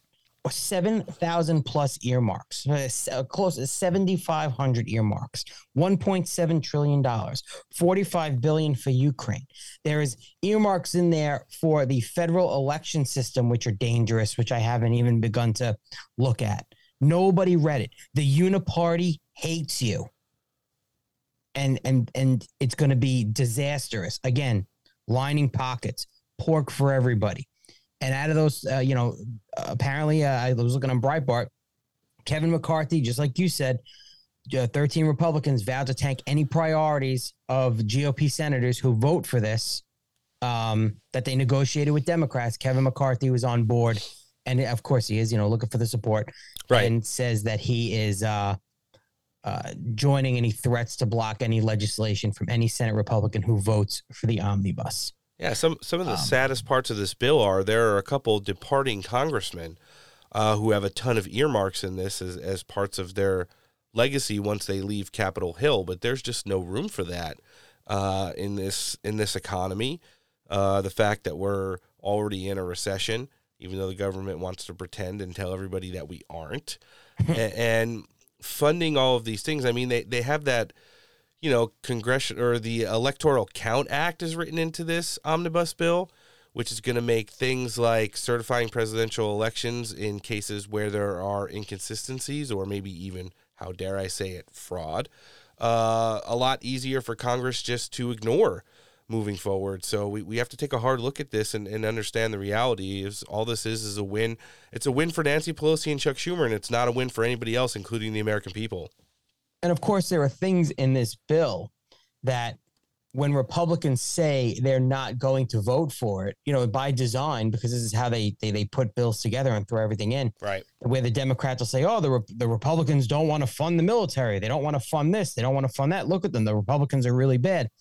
But again, they can do that when there's 7,500 earmarks and over 4,000 pages that no one is going to read, including the average American voter. No American voter is going to sit and read through 4,000 pages if members of Congress who are supposed to vote on this are going to read it. It's just not going to happen. And so they play the game. This literally should be probably 12 or more separate bills to vote on individually because of all of the ridiculous spending and pork and nonsense that's in this bill. The Ukraine money alone, it's absurd. And just like you said, Nancy Pelosi's legacy, all of this, they're doing all of this bullshit because it's their last hurrah. Everything from the January 6th committee to omnibus, you know, it's crazy. And it just makes me, you have the Republican Party tearing each other apart, just ripping, just going for each other's throats.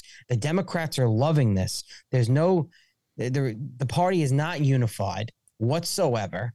And I'm getting really, I'm not optimistic about the new Republican-led Congress coming in. It hurts me to say that. Mm.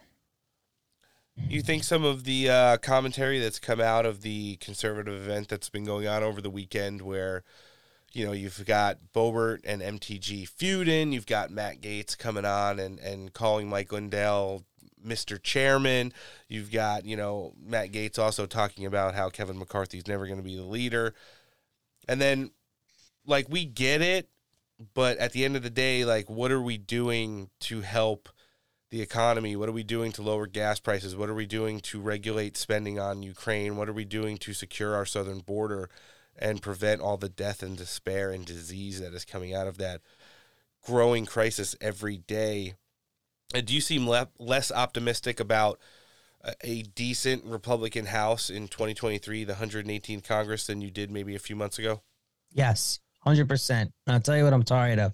I'm tired of these rah-rah events where everybody's looking great on stage. I didn't listen to anything anybody said at this event because I'm tired of them. And yet things like, and I like Matt Gaetz calling Mike Lindell chairman. Give me a break. We all love Mike Lindell. MyPillow, promo code STEAK. He's great. He should not be chairman. He should not be thinking about running for chairman. It's not going to happen. We love you, Mike. But, we, you know what your limits are. Stick to what you know. All right? And Lauren Boebert bopping around on the stage in her sequence top. I couldn't listen to the to what she was saying. Because it's just like, it's clown world has infiltrated the conservative movement when you have the Kirks and War Room and the whole gang and just, I don't know. I'm not optimistic at all. And the more I think about it, the more I talk about it, the more I'm nauseating myself. And the Republican Party needs to really get their shit together and figure out what the hell we're going to do about all this, all these. They're more than talking points. Gas prices should not be a talking point. The economy should not be a talking point. You know, just 401ks should not be a talking point. What the hell are we doing? What are we doing? Is the new Congress going to do anything? Is Kevin McCarthy going to become the leader? It's going to be status quo, and it's just more of the establishment going after the big bad orange man and focusing on not letting him be president in 2024 instead of actually legislating for the American people, which we all need them to do. This is why I keep saying, all right, we elected these people. We gave them jobs. We are their employer. Now we have to hold their feet to the fire and say, hey, now you have a job to do. You better do it. We cannot let we can't let the pressure off. And now they're going after they're not even sworn in yet. And they're both Republicans and Democrats are going after just barely freshman members of Congress with allegations, and they're tearing each other apart. It's absurd. And if they're going to keep doing this, we are going to fail. Mm-hmm. Well, that's a good point, Antoinette. I hear you scoffing there the whole time. Why don't you weigh in? What do you think, looking forward to the new year and the 118th Congress here? The House Republicans are in a little bit of a crisis, and it doesn't seem like it's going to self-repair itself. What do you think? No, I mean, I totally agree with everything Alan said. That's pretty much, she put it perfectly. That's exactly how I feel. And I mean, I'm just praying and hoping for the best in that real changes are made, because it's high time. And man, you know, it's just too much at this point. I guess, yeah, I mean, we're seeing people for who they really are, but at the same time, like, we need things to happen. We need to get shit going. Yeah, and that's the fact of the matter. I think we've gone and played identity politics for so long. It's finally caught up with ourselves, and we're going through an identity crisis. Yep. The Republican Party doesn't know who they are, what they want to be. A lot of them have their own longstanding principles, but for as much as the American populace doesn't want to see the cookie-cutter, old white guy, suit-wearing, talking about lowering taxes Republican, everything in between just hasn't been able to stick. There has to be like some kind of, and I'm not talking about moderate politics, just moderate version of that mold, which will eventually become the national populist movement that pretty much greases the gears that runs the party right now. And the deep-rooted, long-standing ties to the establishment, to the administrative state, to special interests, to consultants, vendors, even to China, is a lot of what's wrong with this party right now, and a lot of what is preventing it from getting their shit together, like everyone said. All the stuff with China, it's like just the amount of money our government's forking over to China right now. It's like if you went door to door and you asked people, it's like, hi, I'm here collecting donations to donate to the Chinese military. They'd be like, what are you, fucking crazy? Yeah. But it's like, meanwhile, our federal government is buying entire container ships full of fucking masks and bullshit and who knows what. Just about everything just else. Nonsense, everything. Yeah. And just like imagine all the bullshit you see at every store. Like walk around, try to find something made in America. Can't do it. Nope. And if you do, you're paying premium because it's that much more expensive, unfortunately. Yeah. And I'll be honest, most of the time the quality is crap. You know, you take something made in America and take something made in maybe Bangladesh or Pakistan. And that American-made product, most of the time, most like when it comes to apparel and other things, is really crap when it comes to the other stuff. You know, it's a shame to say. You know, do you guys remember right after the 2020 election when the whole thing was Donald Trump's going to start his own party and it's going to be the Patriot Party and all this nonsense and it's going to split? Then, of course, you know, that it's going to split the Republican Party in half and we're never going to win elections again. Remember all that nonsense? Yeah. Okay, so I feel like, in a sense, not that exact thing, but within the Republican Party, it's like it's being torn 5 or 6 different ways. Like who has the bigger following and the biggest influence? Hey, follow us over here, follow us over there, follow us over here. And there's no unification. Everybody's fighting. You know, this group has this belief. This group has this belief. We all have the same goal, but there's no unification of how to get there. Everybody's splitting the party in so many different ways. And it's going to be so bad for us going into this new Congress, going into the 2024 election and any election thereafter, if we don't pull the reins in and say, we have to work together and figure it out. And that doesn't mean bending the knee to the establishment. I want nothing but to stomp out the establishment, you know, but unfortunately, everybody thinks that they have this big influence over this part of the party and that part of the party, and they're ripping it apart. And everybody's complacent, everybody's involved, and everybody's guilty of it. And we all have to figure out a way to pull it together. Well, that's the truth right there, you know, and if you think it's not as bad as we sometimes hypothesize on this show, I'm seeing right now coming across the wire, Lee Fang has just dropped Twitter Files Part 8. You'll never guess how Twitter quietly aided the Pentagon's covert online PSYOP campaign. Despite promises to shut down the covert state-run propaganda networks, Twitter docs show that social media giant directly assisted the U.S. military's influence operations over social media. Weird. So weird. Yeah, so, I mean, it's like listen, there's not even, I don't even think conspiracy theories are real anymore. It's just like when we could, like, you know, pull the curtain back and see who's directing the show. But the fact of the matter is that the Republican Party has a lot of work to do. They have little time to do it. I saw Rep. Gallagher jump on. You know, we were talking about Kevin McCarthy and the growing pains that the House Republicans are going through right now, and he was talking about the battle that's ahead is probably more important than the fight for the speakership right now. Let's hear him weigh in. He was on State of the Fake Union this weekend.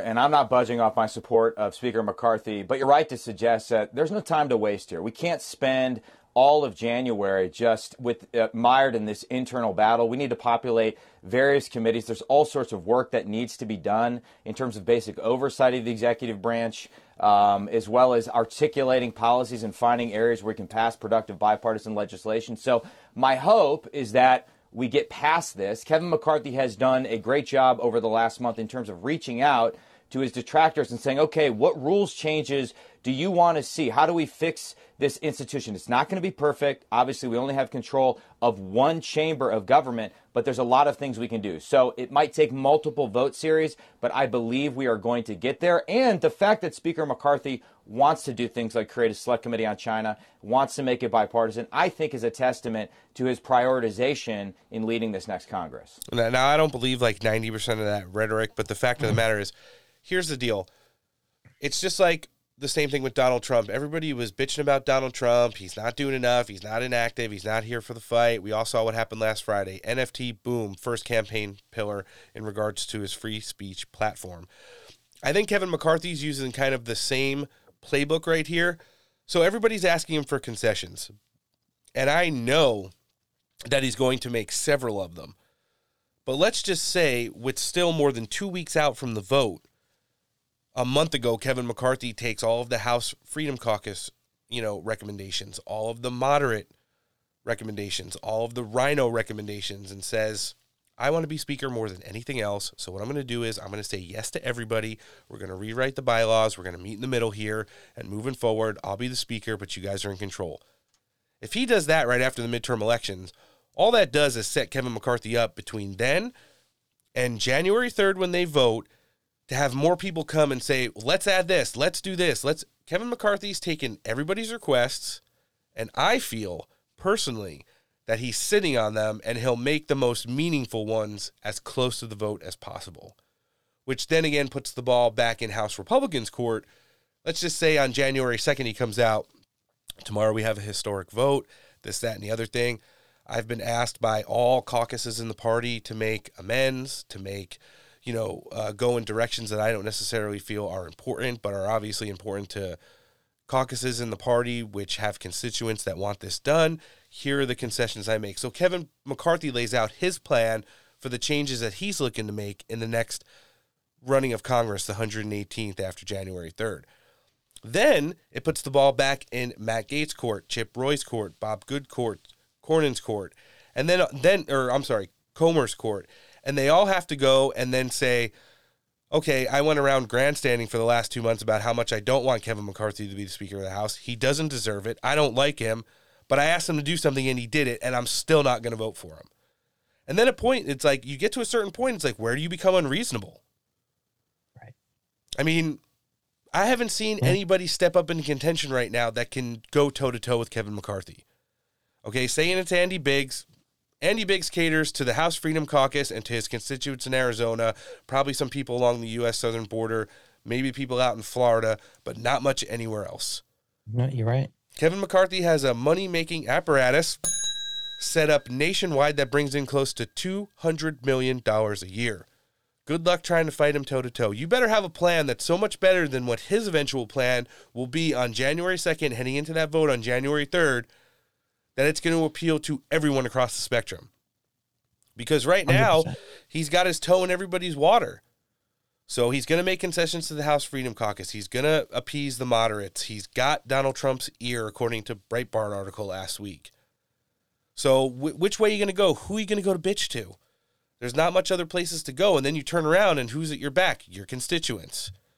So at what point you just don't do what you need to do because it's Kevin McCarthy becomes completely irrelevant. This is a problem that we all wish would have got taken care of over a year ago. And because, as always, we wait to the last minute or are reactionary in how we respond to stuff, this is kind of the situation we're in, self-induced. Why does that sound familiar? Every fucking time. Yeah, we're always reactive. We're never really proactive. And it's just... trash. Yeah, trash. And that's probably what we'll have next year in regard to speakership if they don't put some kind of restrictions on it to where they can change it as easy as it was to change when Nancy Pelosi held the gavel for her multiple times as House Speaker. Staying in the same thread of leadership but jumping it over, Harmeet Dhillon, who's all but assured us she'd be joining us on our Friday edition of the show this week to pitch her pitch for the RNC chair, was at a conservative event over the weekend and told Tim Pool, who was set up there, about some of the stuff going on in Washington, D.C. and her candidacy. Let's hear her. Real quick, probably should have done this right off the bat, but can you explain the 168? Yeah, the 168 is like, we were joking backstage, it's now sounding like the Illuminati, but the 168... That's my love language, careful there. The 168 are 3 members of each of 50 states and 6 territories, and believe it or not, my state with 40 million people has the same amount of power at the RNC as American Samoa. They also have 3, and they have like 50,000 people there. But those 168 vote to elect the next chair of the RNC, treasurer, co-chair, and so forth. And so you got to get a majority of them. That's 85 to win. And so Ronna started out with a big list. That list is smaller if we were being truthful. But people are being attacked. There was a story today that she, quote unquote, lassoed somebody from the herd who had flipped over to my side, got them back. This is the kind of humiliating language we see about this election. Conservatives pounce. Conservatives pounce. Is it because the ones people at the 168 feel like they're going to lose like deals that they have? They're going to lose. Like if I were the new chair, I would change who's the chair of all the committees. Okay, I would stop the tchotchkes at donor expense. I would stop the staff retreats at $1,000 a night. I think that's obscene. I would stop a lot of the waste and excess there. I have pledged to move most, if not all, of the operations of the RNC out of D.C. because that's a good, D.C. is not America. I'm sorry for anybody who lives in D.C. No one and I want people who work at the RNC to live in America and be in touch with America because we represent America. And that's very threatening to consultants who live in America, lobbyists who have the pipeline to the consultants, all of that. So they're very upset about that. Don't forget the vendors. I'm not as optimistic as her. I do think the truth of the matter is I do think Ronna McDaniel is between 80 and 90 votes still, so she still hasn't secured it. I think Harmeet's made a hard play for it. I think she would be a breath of fresh air if she actually lives up to the things she's saying. Hopefully we'll hear here on the Friday edition of the Steak for Breakfast podcast. As we told you guys, after her reschedule last week, all we could do is invite them. And then whether or not they show up for the litmus test, that's beyond our control. But the fact of the matter is that, we do need a lot of changes at the RNC. I did see some disturbing breaking news coming through the show as it was playing out today. So apparently Brian Jack and Susie Weiss, 2 of Donald Trump's closest advisors and people that are going to have their hands all over Trump 2024, are making a hard push right now for Ronna McDaniel. Donald Trump did say he's not going to endorse either one of them. He likes them both, but the problem is the American people aren't voting for these people. The delegates are, and again, we're fighting against the establishment and the secret vote nonsense, which needs to stop and change. I mean, it's just.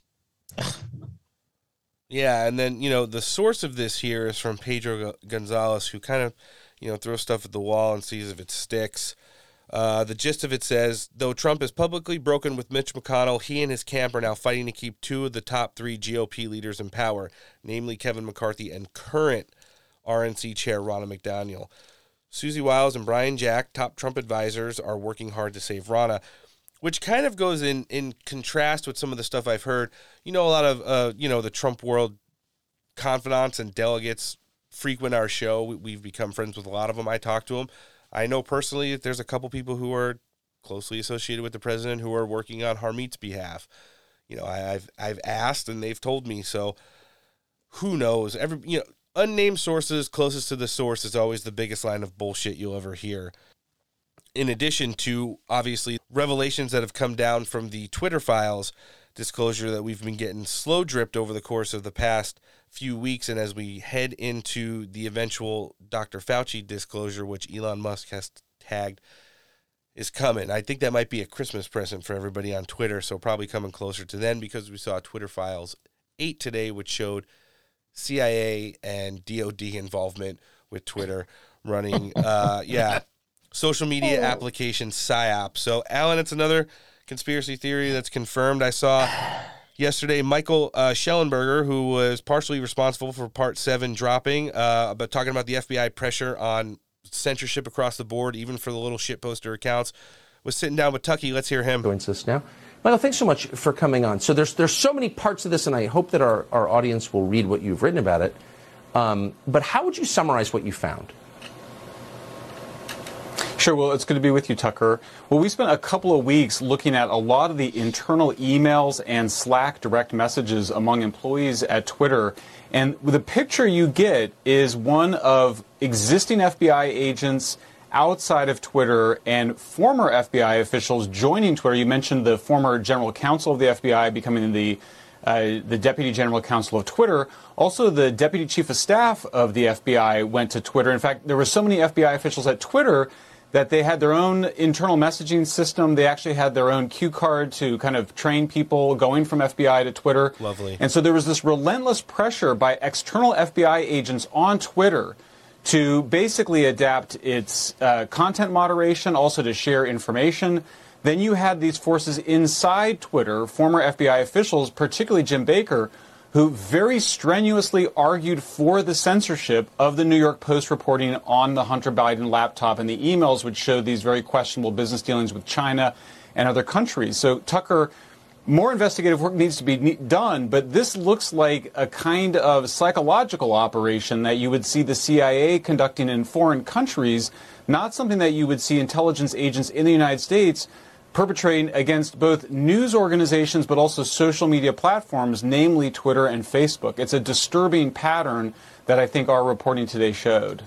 So, I mean, when I read what you wrote, I mean, it seemed exactly what you just said, like a classic intel op, but aimed at the American population. I mean, that's illegal, isn't it? Or am I naive?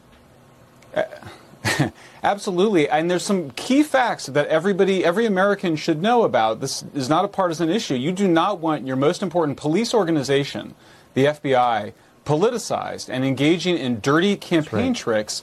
People need to know that the FBI had this laptop belonging to Hunter Biden in December of 2019. You then have...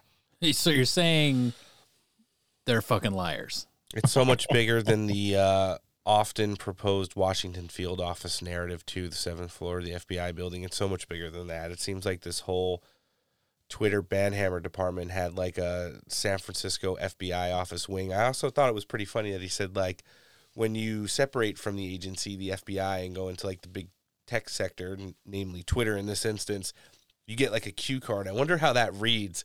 Is it like the guide for the recently deceased from Beetlejuice? So you're no longer fed. Don't worry, we'll help you out.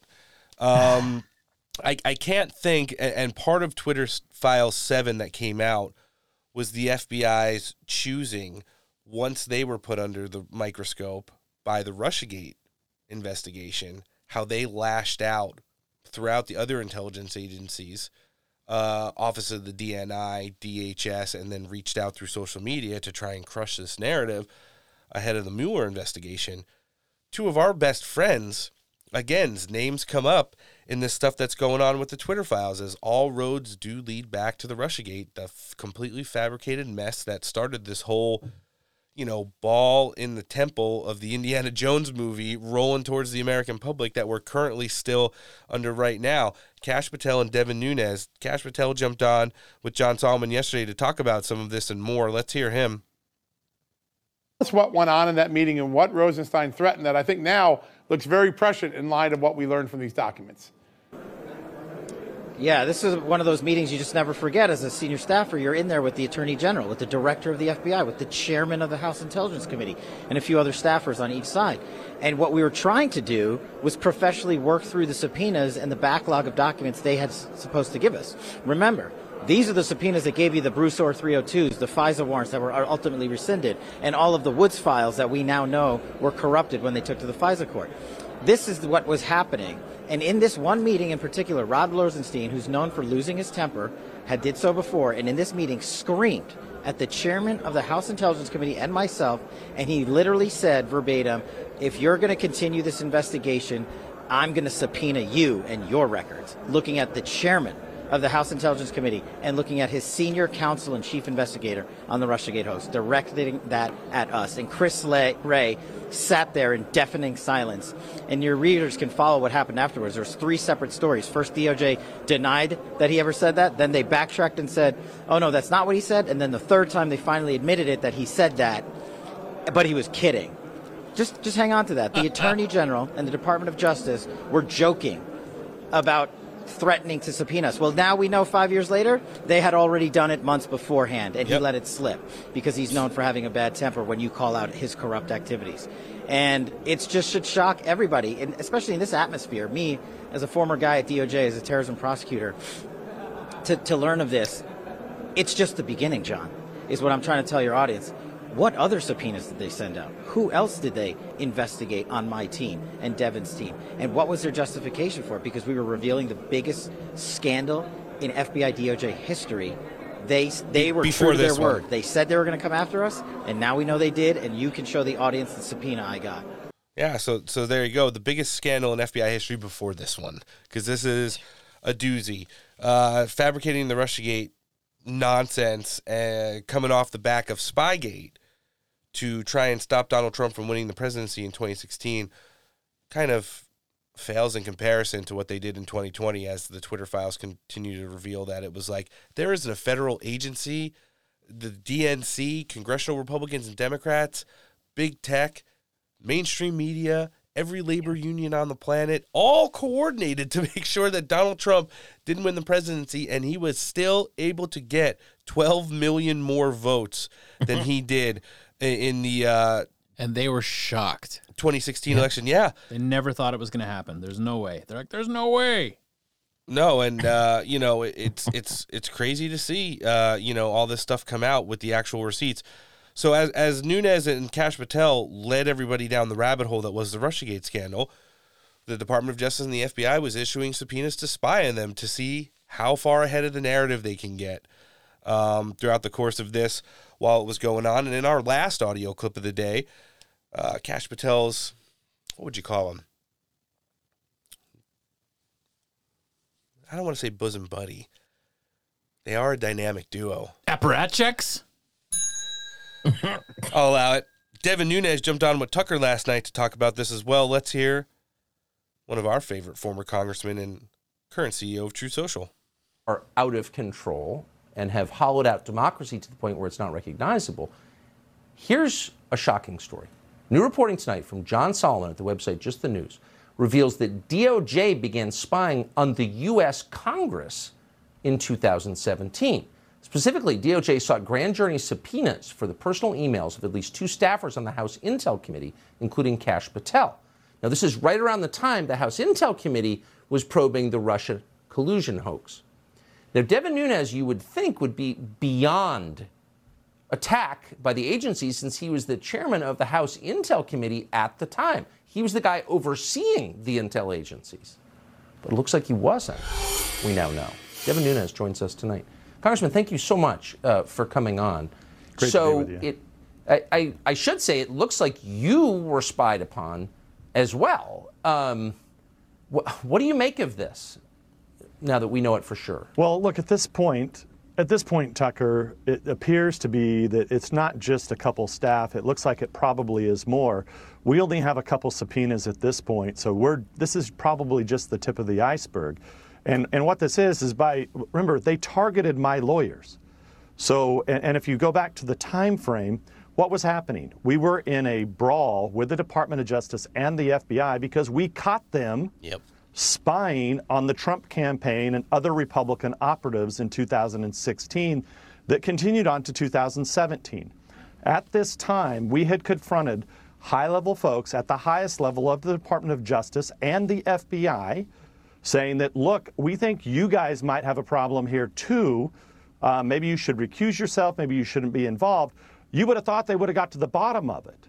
But instead, what they did is they did this cute little way of reverse targeting me by going after my staff to figure out, how did we know this information? What were we going to do with this information? And this was all just months before we made this all public, that the FBI used the Clinton and DNC dirt to spy on Trump and the Trump campaign. You can't have a democracy in which unelected bureaucrats with guns control elected officials. That is not a democracy. Why does no one burn this down and start again? It's the most serious possible threat. It's a much greater threat than any foreign government. Why does no one ever do anything about this? Well, look, we tried, Tucker, and we made 14 criminal referrals. I assume John Durham has that. Now, look, a lot of these referrals did involve lying and misleading Congress, obstruction of justice. These are all things, if I'm John Durham, I know that they're trying to close him down, the Biden administration is to close him down, but I think Congress, my former colleague, should be pushing this information, ask Durham to look at this, because this is clearly in the realm of what John Durham's scope was to look at. And I know he brought some cases in D.C. against citizens. He has yet to bring any charges against the very people who we trust with these really high-level powers that appear to, well, not appear, they did. I mean, they turned it against the United States Congress to try to figure out, either to try to figure out what we were doing or try to get blackmail on us. And it's very clear that members of Congress are being blackmailed. I can say that, maybe you can't, but it's true, as you know. Devin Nunes, I appreciate your coming on tonight. Yeah. Thank you for bringing this. We always appreciate hearing the former congressman, Steak for Breakfast appreciator. Mm-hmm. Devin Nunes right there. But, I mean, that's it. It's like they act, we uncover, we investigate, and then they go after you. It's spying, it's collusion, it's intimidation, it's blackmail, it's lawfare. And next thing you know, you're broke, your book's not selling, and they're on to the next one. Yep. It's like, not only are they the worst of our federal intelligence and law enforcement agencies, they are like locusts who are leaving nothing in their wake. And I don't even know at this point what trying to burn it down would even do. What do you try to do? Investigate them and attempt to like re-regulate the FBI and the DOJ, and then they just start investigating and arresting everybody till there's no left. You can burn it down, but it's going to be like cockroaches in a nuclear war. Like there's going to be some creepers in the shadows and cracks that are going to make it. What an absolutely amazing time we're living in right now, and some of these reveals that we're getting. I mean, you could even tell when you're hearing Kash Patel and Devin Nunes, someone who thought they've seen it all. And we'll always refer back to, the players or the avenues that they've taken in regards to tying everything back to Russiagate. There was a little bit of surprise in both of their voices. Yeah. That's saying, like, they're going to investigate us. We're going to investigate them. Yeah. So, and then they start shaking down their lawyers and being like, what do you got on these guys? What do they got on us? It's like the Uno reverse card. I do love the Uno reverse card. I also love Alan Jacoby. Alan, thanks for jumping in with us today and guest hosting. It's always a pleasure having you on here. We'll see you again Friday. We've got a big lineup coming in there as well. And you want to tell everybody else where they can find you on social media who might already be following? It's always great to be here. Thanks, guys. Get me over on Truth Social, the Great Divide Podcast, and Twitter. I'm most active on those two right now. Twitter, I'm Alan Jacoby, 1776. When you get my Rumble channel, go to 1776live.tv. Thanks again, guys. Yeah, always a pleasure hosting you. And, of course, our listenership loves your commentary. Thanks for coming in today, Alan. I appreciate it. Although I wish the news cycle was a little bit more encouraging. Organizationally, not a bad way to start the week. What do you think, Noah? I've had worse weeks. I think tonight's going to be the best day of the week ever. I know exactly what you mean. And if you like that and the Steak for Breakfast podcast and would like to hear the 196 other editions of the show, you can find us across every downloadable podcasting platform. We're on iTunes, Spotify, Podbean, Podaddict, Google Podcast, FM Player, iHeartRadio, the Patriot Podcast Network on the Roku app, or even on Frank's Speech. Subscribe to the show and rate it. Leave a review, and don't forget to download, listen, like, follow, and share Steak for Breakfast content. Show creds go to all of our amazing guests today. We had Cynthia Hughes, the founder of the January 6th Patriot Freedom Project. Please get out and donate to them if you can during this holiday season.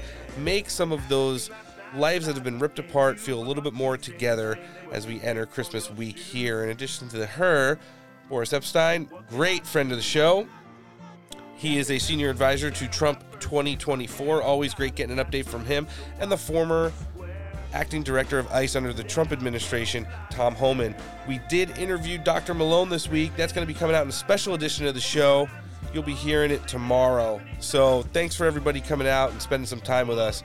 Speaking of thanks, you want to give thanks to all of our partners, because when you spend your hard-earned cash on their amazing products, all you do is help make small American businesses great again, namely MyPillow. Listen, it might be a little late in the tooth for Mike Lindell to stuff your stocking full of sleepy time comfort or delicious coffee. But if you enter promo code STAKE at checkout, you're still getting those big, big savings. They probably rush it. You could just say it was on back order and it'll be here soon. What's one more or two more bad nights of sleep or crappy mornings? Are you saying a pillow IOU for Christmas? There you go. Nice. MyPillow.com/steak for anything sleep related. If you want the coffee, MyStore.com/steak, or you can always talk to a qualified pillow representative, 1-800-658-8045. The top tier of ear gear and the best damn headphones I've ever owned. They've piqued Raheem Kassam's curiosity. Still don't know. You better go check them out. Odyssey.com. If you're in the studio and you want to get serious, you need the best headphones available. You'll find them at Odyssey.com. Find them on Facebook and Instagram as well. My Patriot Cigars. Simple reminder. Alan is up the ante. You enter promo code STAKE here. You're getting 25% off your holiday order all the way through the new year. Every order over $100, free shipping, and a $10 e-gift card is included with every purchase. MyPatriotCigars.com, a premium smoke for freedom-loving patriots. Mike down at West Coast Survival Arms has a pretty simple equation for all your gun-related needs, firearms, parts, ammo, and accessories. His newly redesigned, easy-to-use website is westcoastsurvivalarms.com. He's on Facebook Messenger and via the telephone, 619-870-6992. Stay Ready Gear holsters. What do we got this week, Noah? Let's see. Hard and feathered Mayorkas. I like it. If you can draw up that concept and send it to it, they'll throw it on a concealed carry Kydex holster and they'll get your orders out faster than ever before. StayReadyGear.com is the website. You can find them on Facebook and Instagram. We love our first responders. And you're going to love everything that they've got in their store down at Mediocre Medic. Check them out at MediocreMedic.com. They're also on Instagram. Who else do we got? Oh, can't forget Man Rubs. Have not had anything man rubbed yet this week. We had Chinese food yesterday. I think we're having chicken today, though. Thank you, Tucker Carlson. ManRubs.com is the website. Find the most deliciousness you can to rub on your meat. I think all we got left is DumpBox.us. If you haven't gotten yourself a Zero Fucks Duck, a t-shirt, a flag, even a pin, I've got one of everything in here, to say the very least. What are you doing? DumpBox.us is the website. Go give Mark Joe Friday a holler. You can find him on Instagram. Find them on Facebook. Upcoming shows, we're coming back on Friday. Last show before Christmas. Lexus Wilkins will be performing her Christmas rendition of her newest country single. Jake Denton from the Heritage Foundation will be here. And Vish Burra and Alex Bruesewitz are coming in to bring more MAGA than you can handle. Nice. Our 200th show is on the 30th of December. Last show of the year. Kash Patel, Raheem Kassam, Mike Crispy, Alan Jacoby, Christina Bob, all scheduled. We'll see who else jumps in. Just started scheduling for next year. I've got a hard confirmation on former Ambassador Rick Grinnell. He'll be here on the 6th of January. What else do we got? Friends of the Week, Truth Social, Twitch Streamer Crew, Beastie Man 420, Siberian Kitten, CSM Master, Indiana Zoomer, some call me Tim79, also very active on there. Ghost Hammer, we love you, as do we, William S. Spoopy, you're always creeping. The Calvin Coolidge Project gets some props this week, as does GOP Josh, and we can't not mention the Upside Down Man. Can't forget some of the meme team either. Machiavelli Memes, John Hacker LA, Madam America, Right Wing Savages, Let's Go Brenda, Dumbass Photoshop, That Southern Dude, Trad West, The Real Smokahontas, and Mostly Peaceful Memes. Guys, things to remember between now and Friday. Number one, do your own research. Tom Homan actually provided me with some interesting removal numbers today. They're now on a sticky note and sit on top of my computer monitor. Number two, start a podcast. Not too bad. I like it. Number three, let's start talking about American greatness again. The U.S. southern border is the antithesis of American greatness right now. We need to get it locked down. We need to get it secure. We need to stop the cartels from owning us. That's when we start talking about American greatness again. And last but certainly not least, let's see what happens. This has been episode 197 of Steak for Breakfast. We'll be back on Friday Episode 198, Jake Denton, Alexis Wilkins, Fish Burra, Alex Bruesewitz. On behalf of the pod team, Antoinette's already departed. Noah? Later. I'm Roan. Thanks for listening, and take care.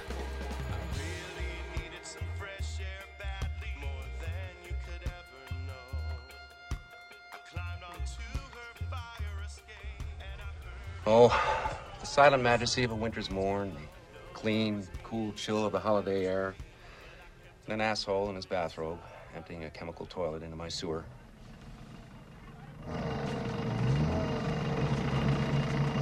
Shitter was full! Ah, yeah. You checked our shitters, honey? Clark, please. He doesn't know any better. He ought to know it's illegal.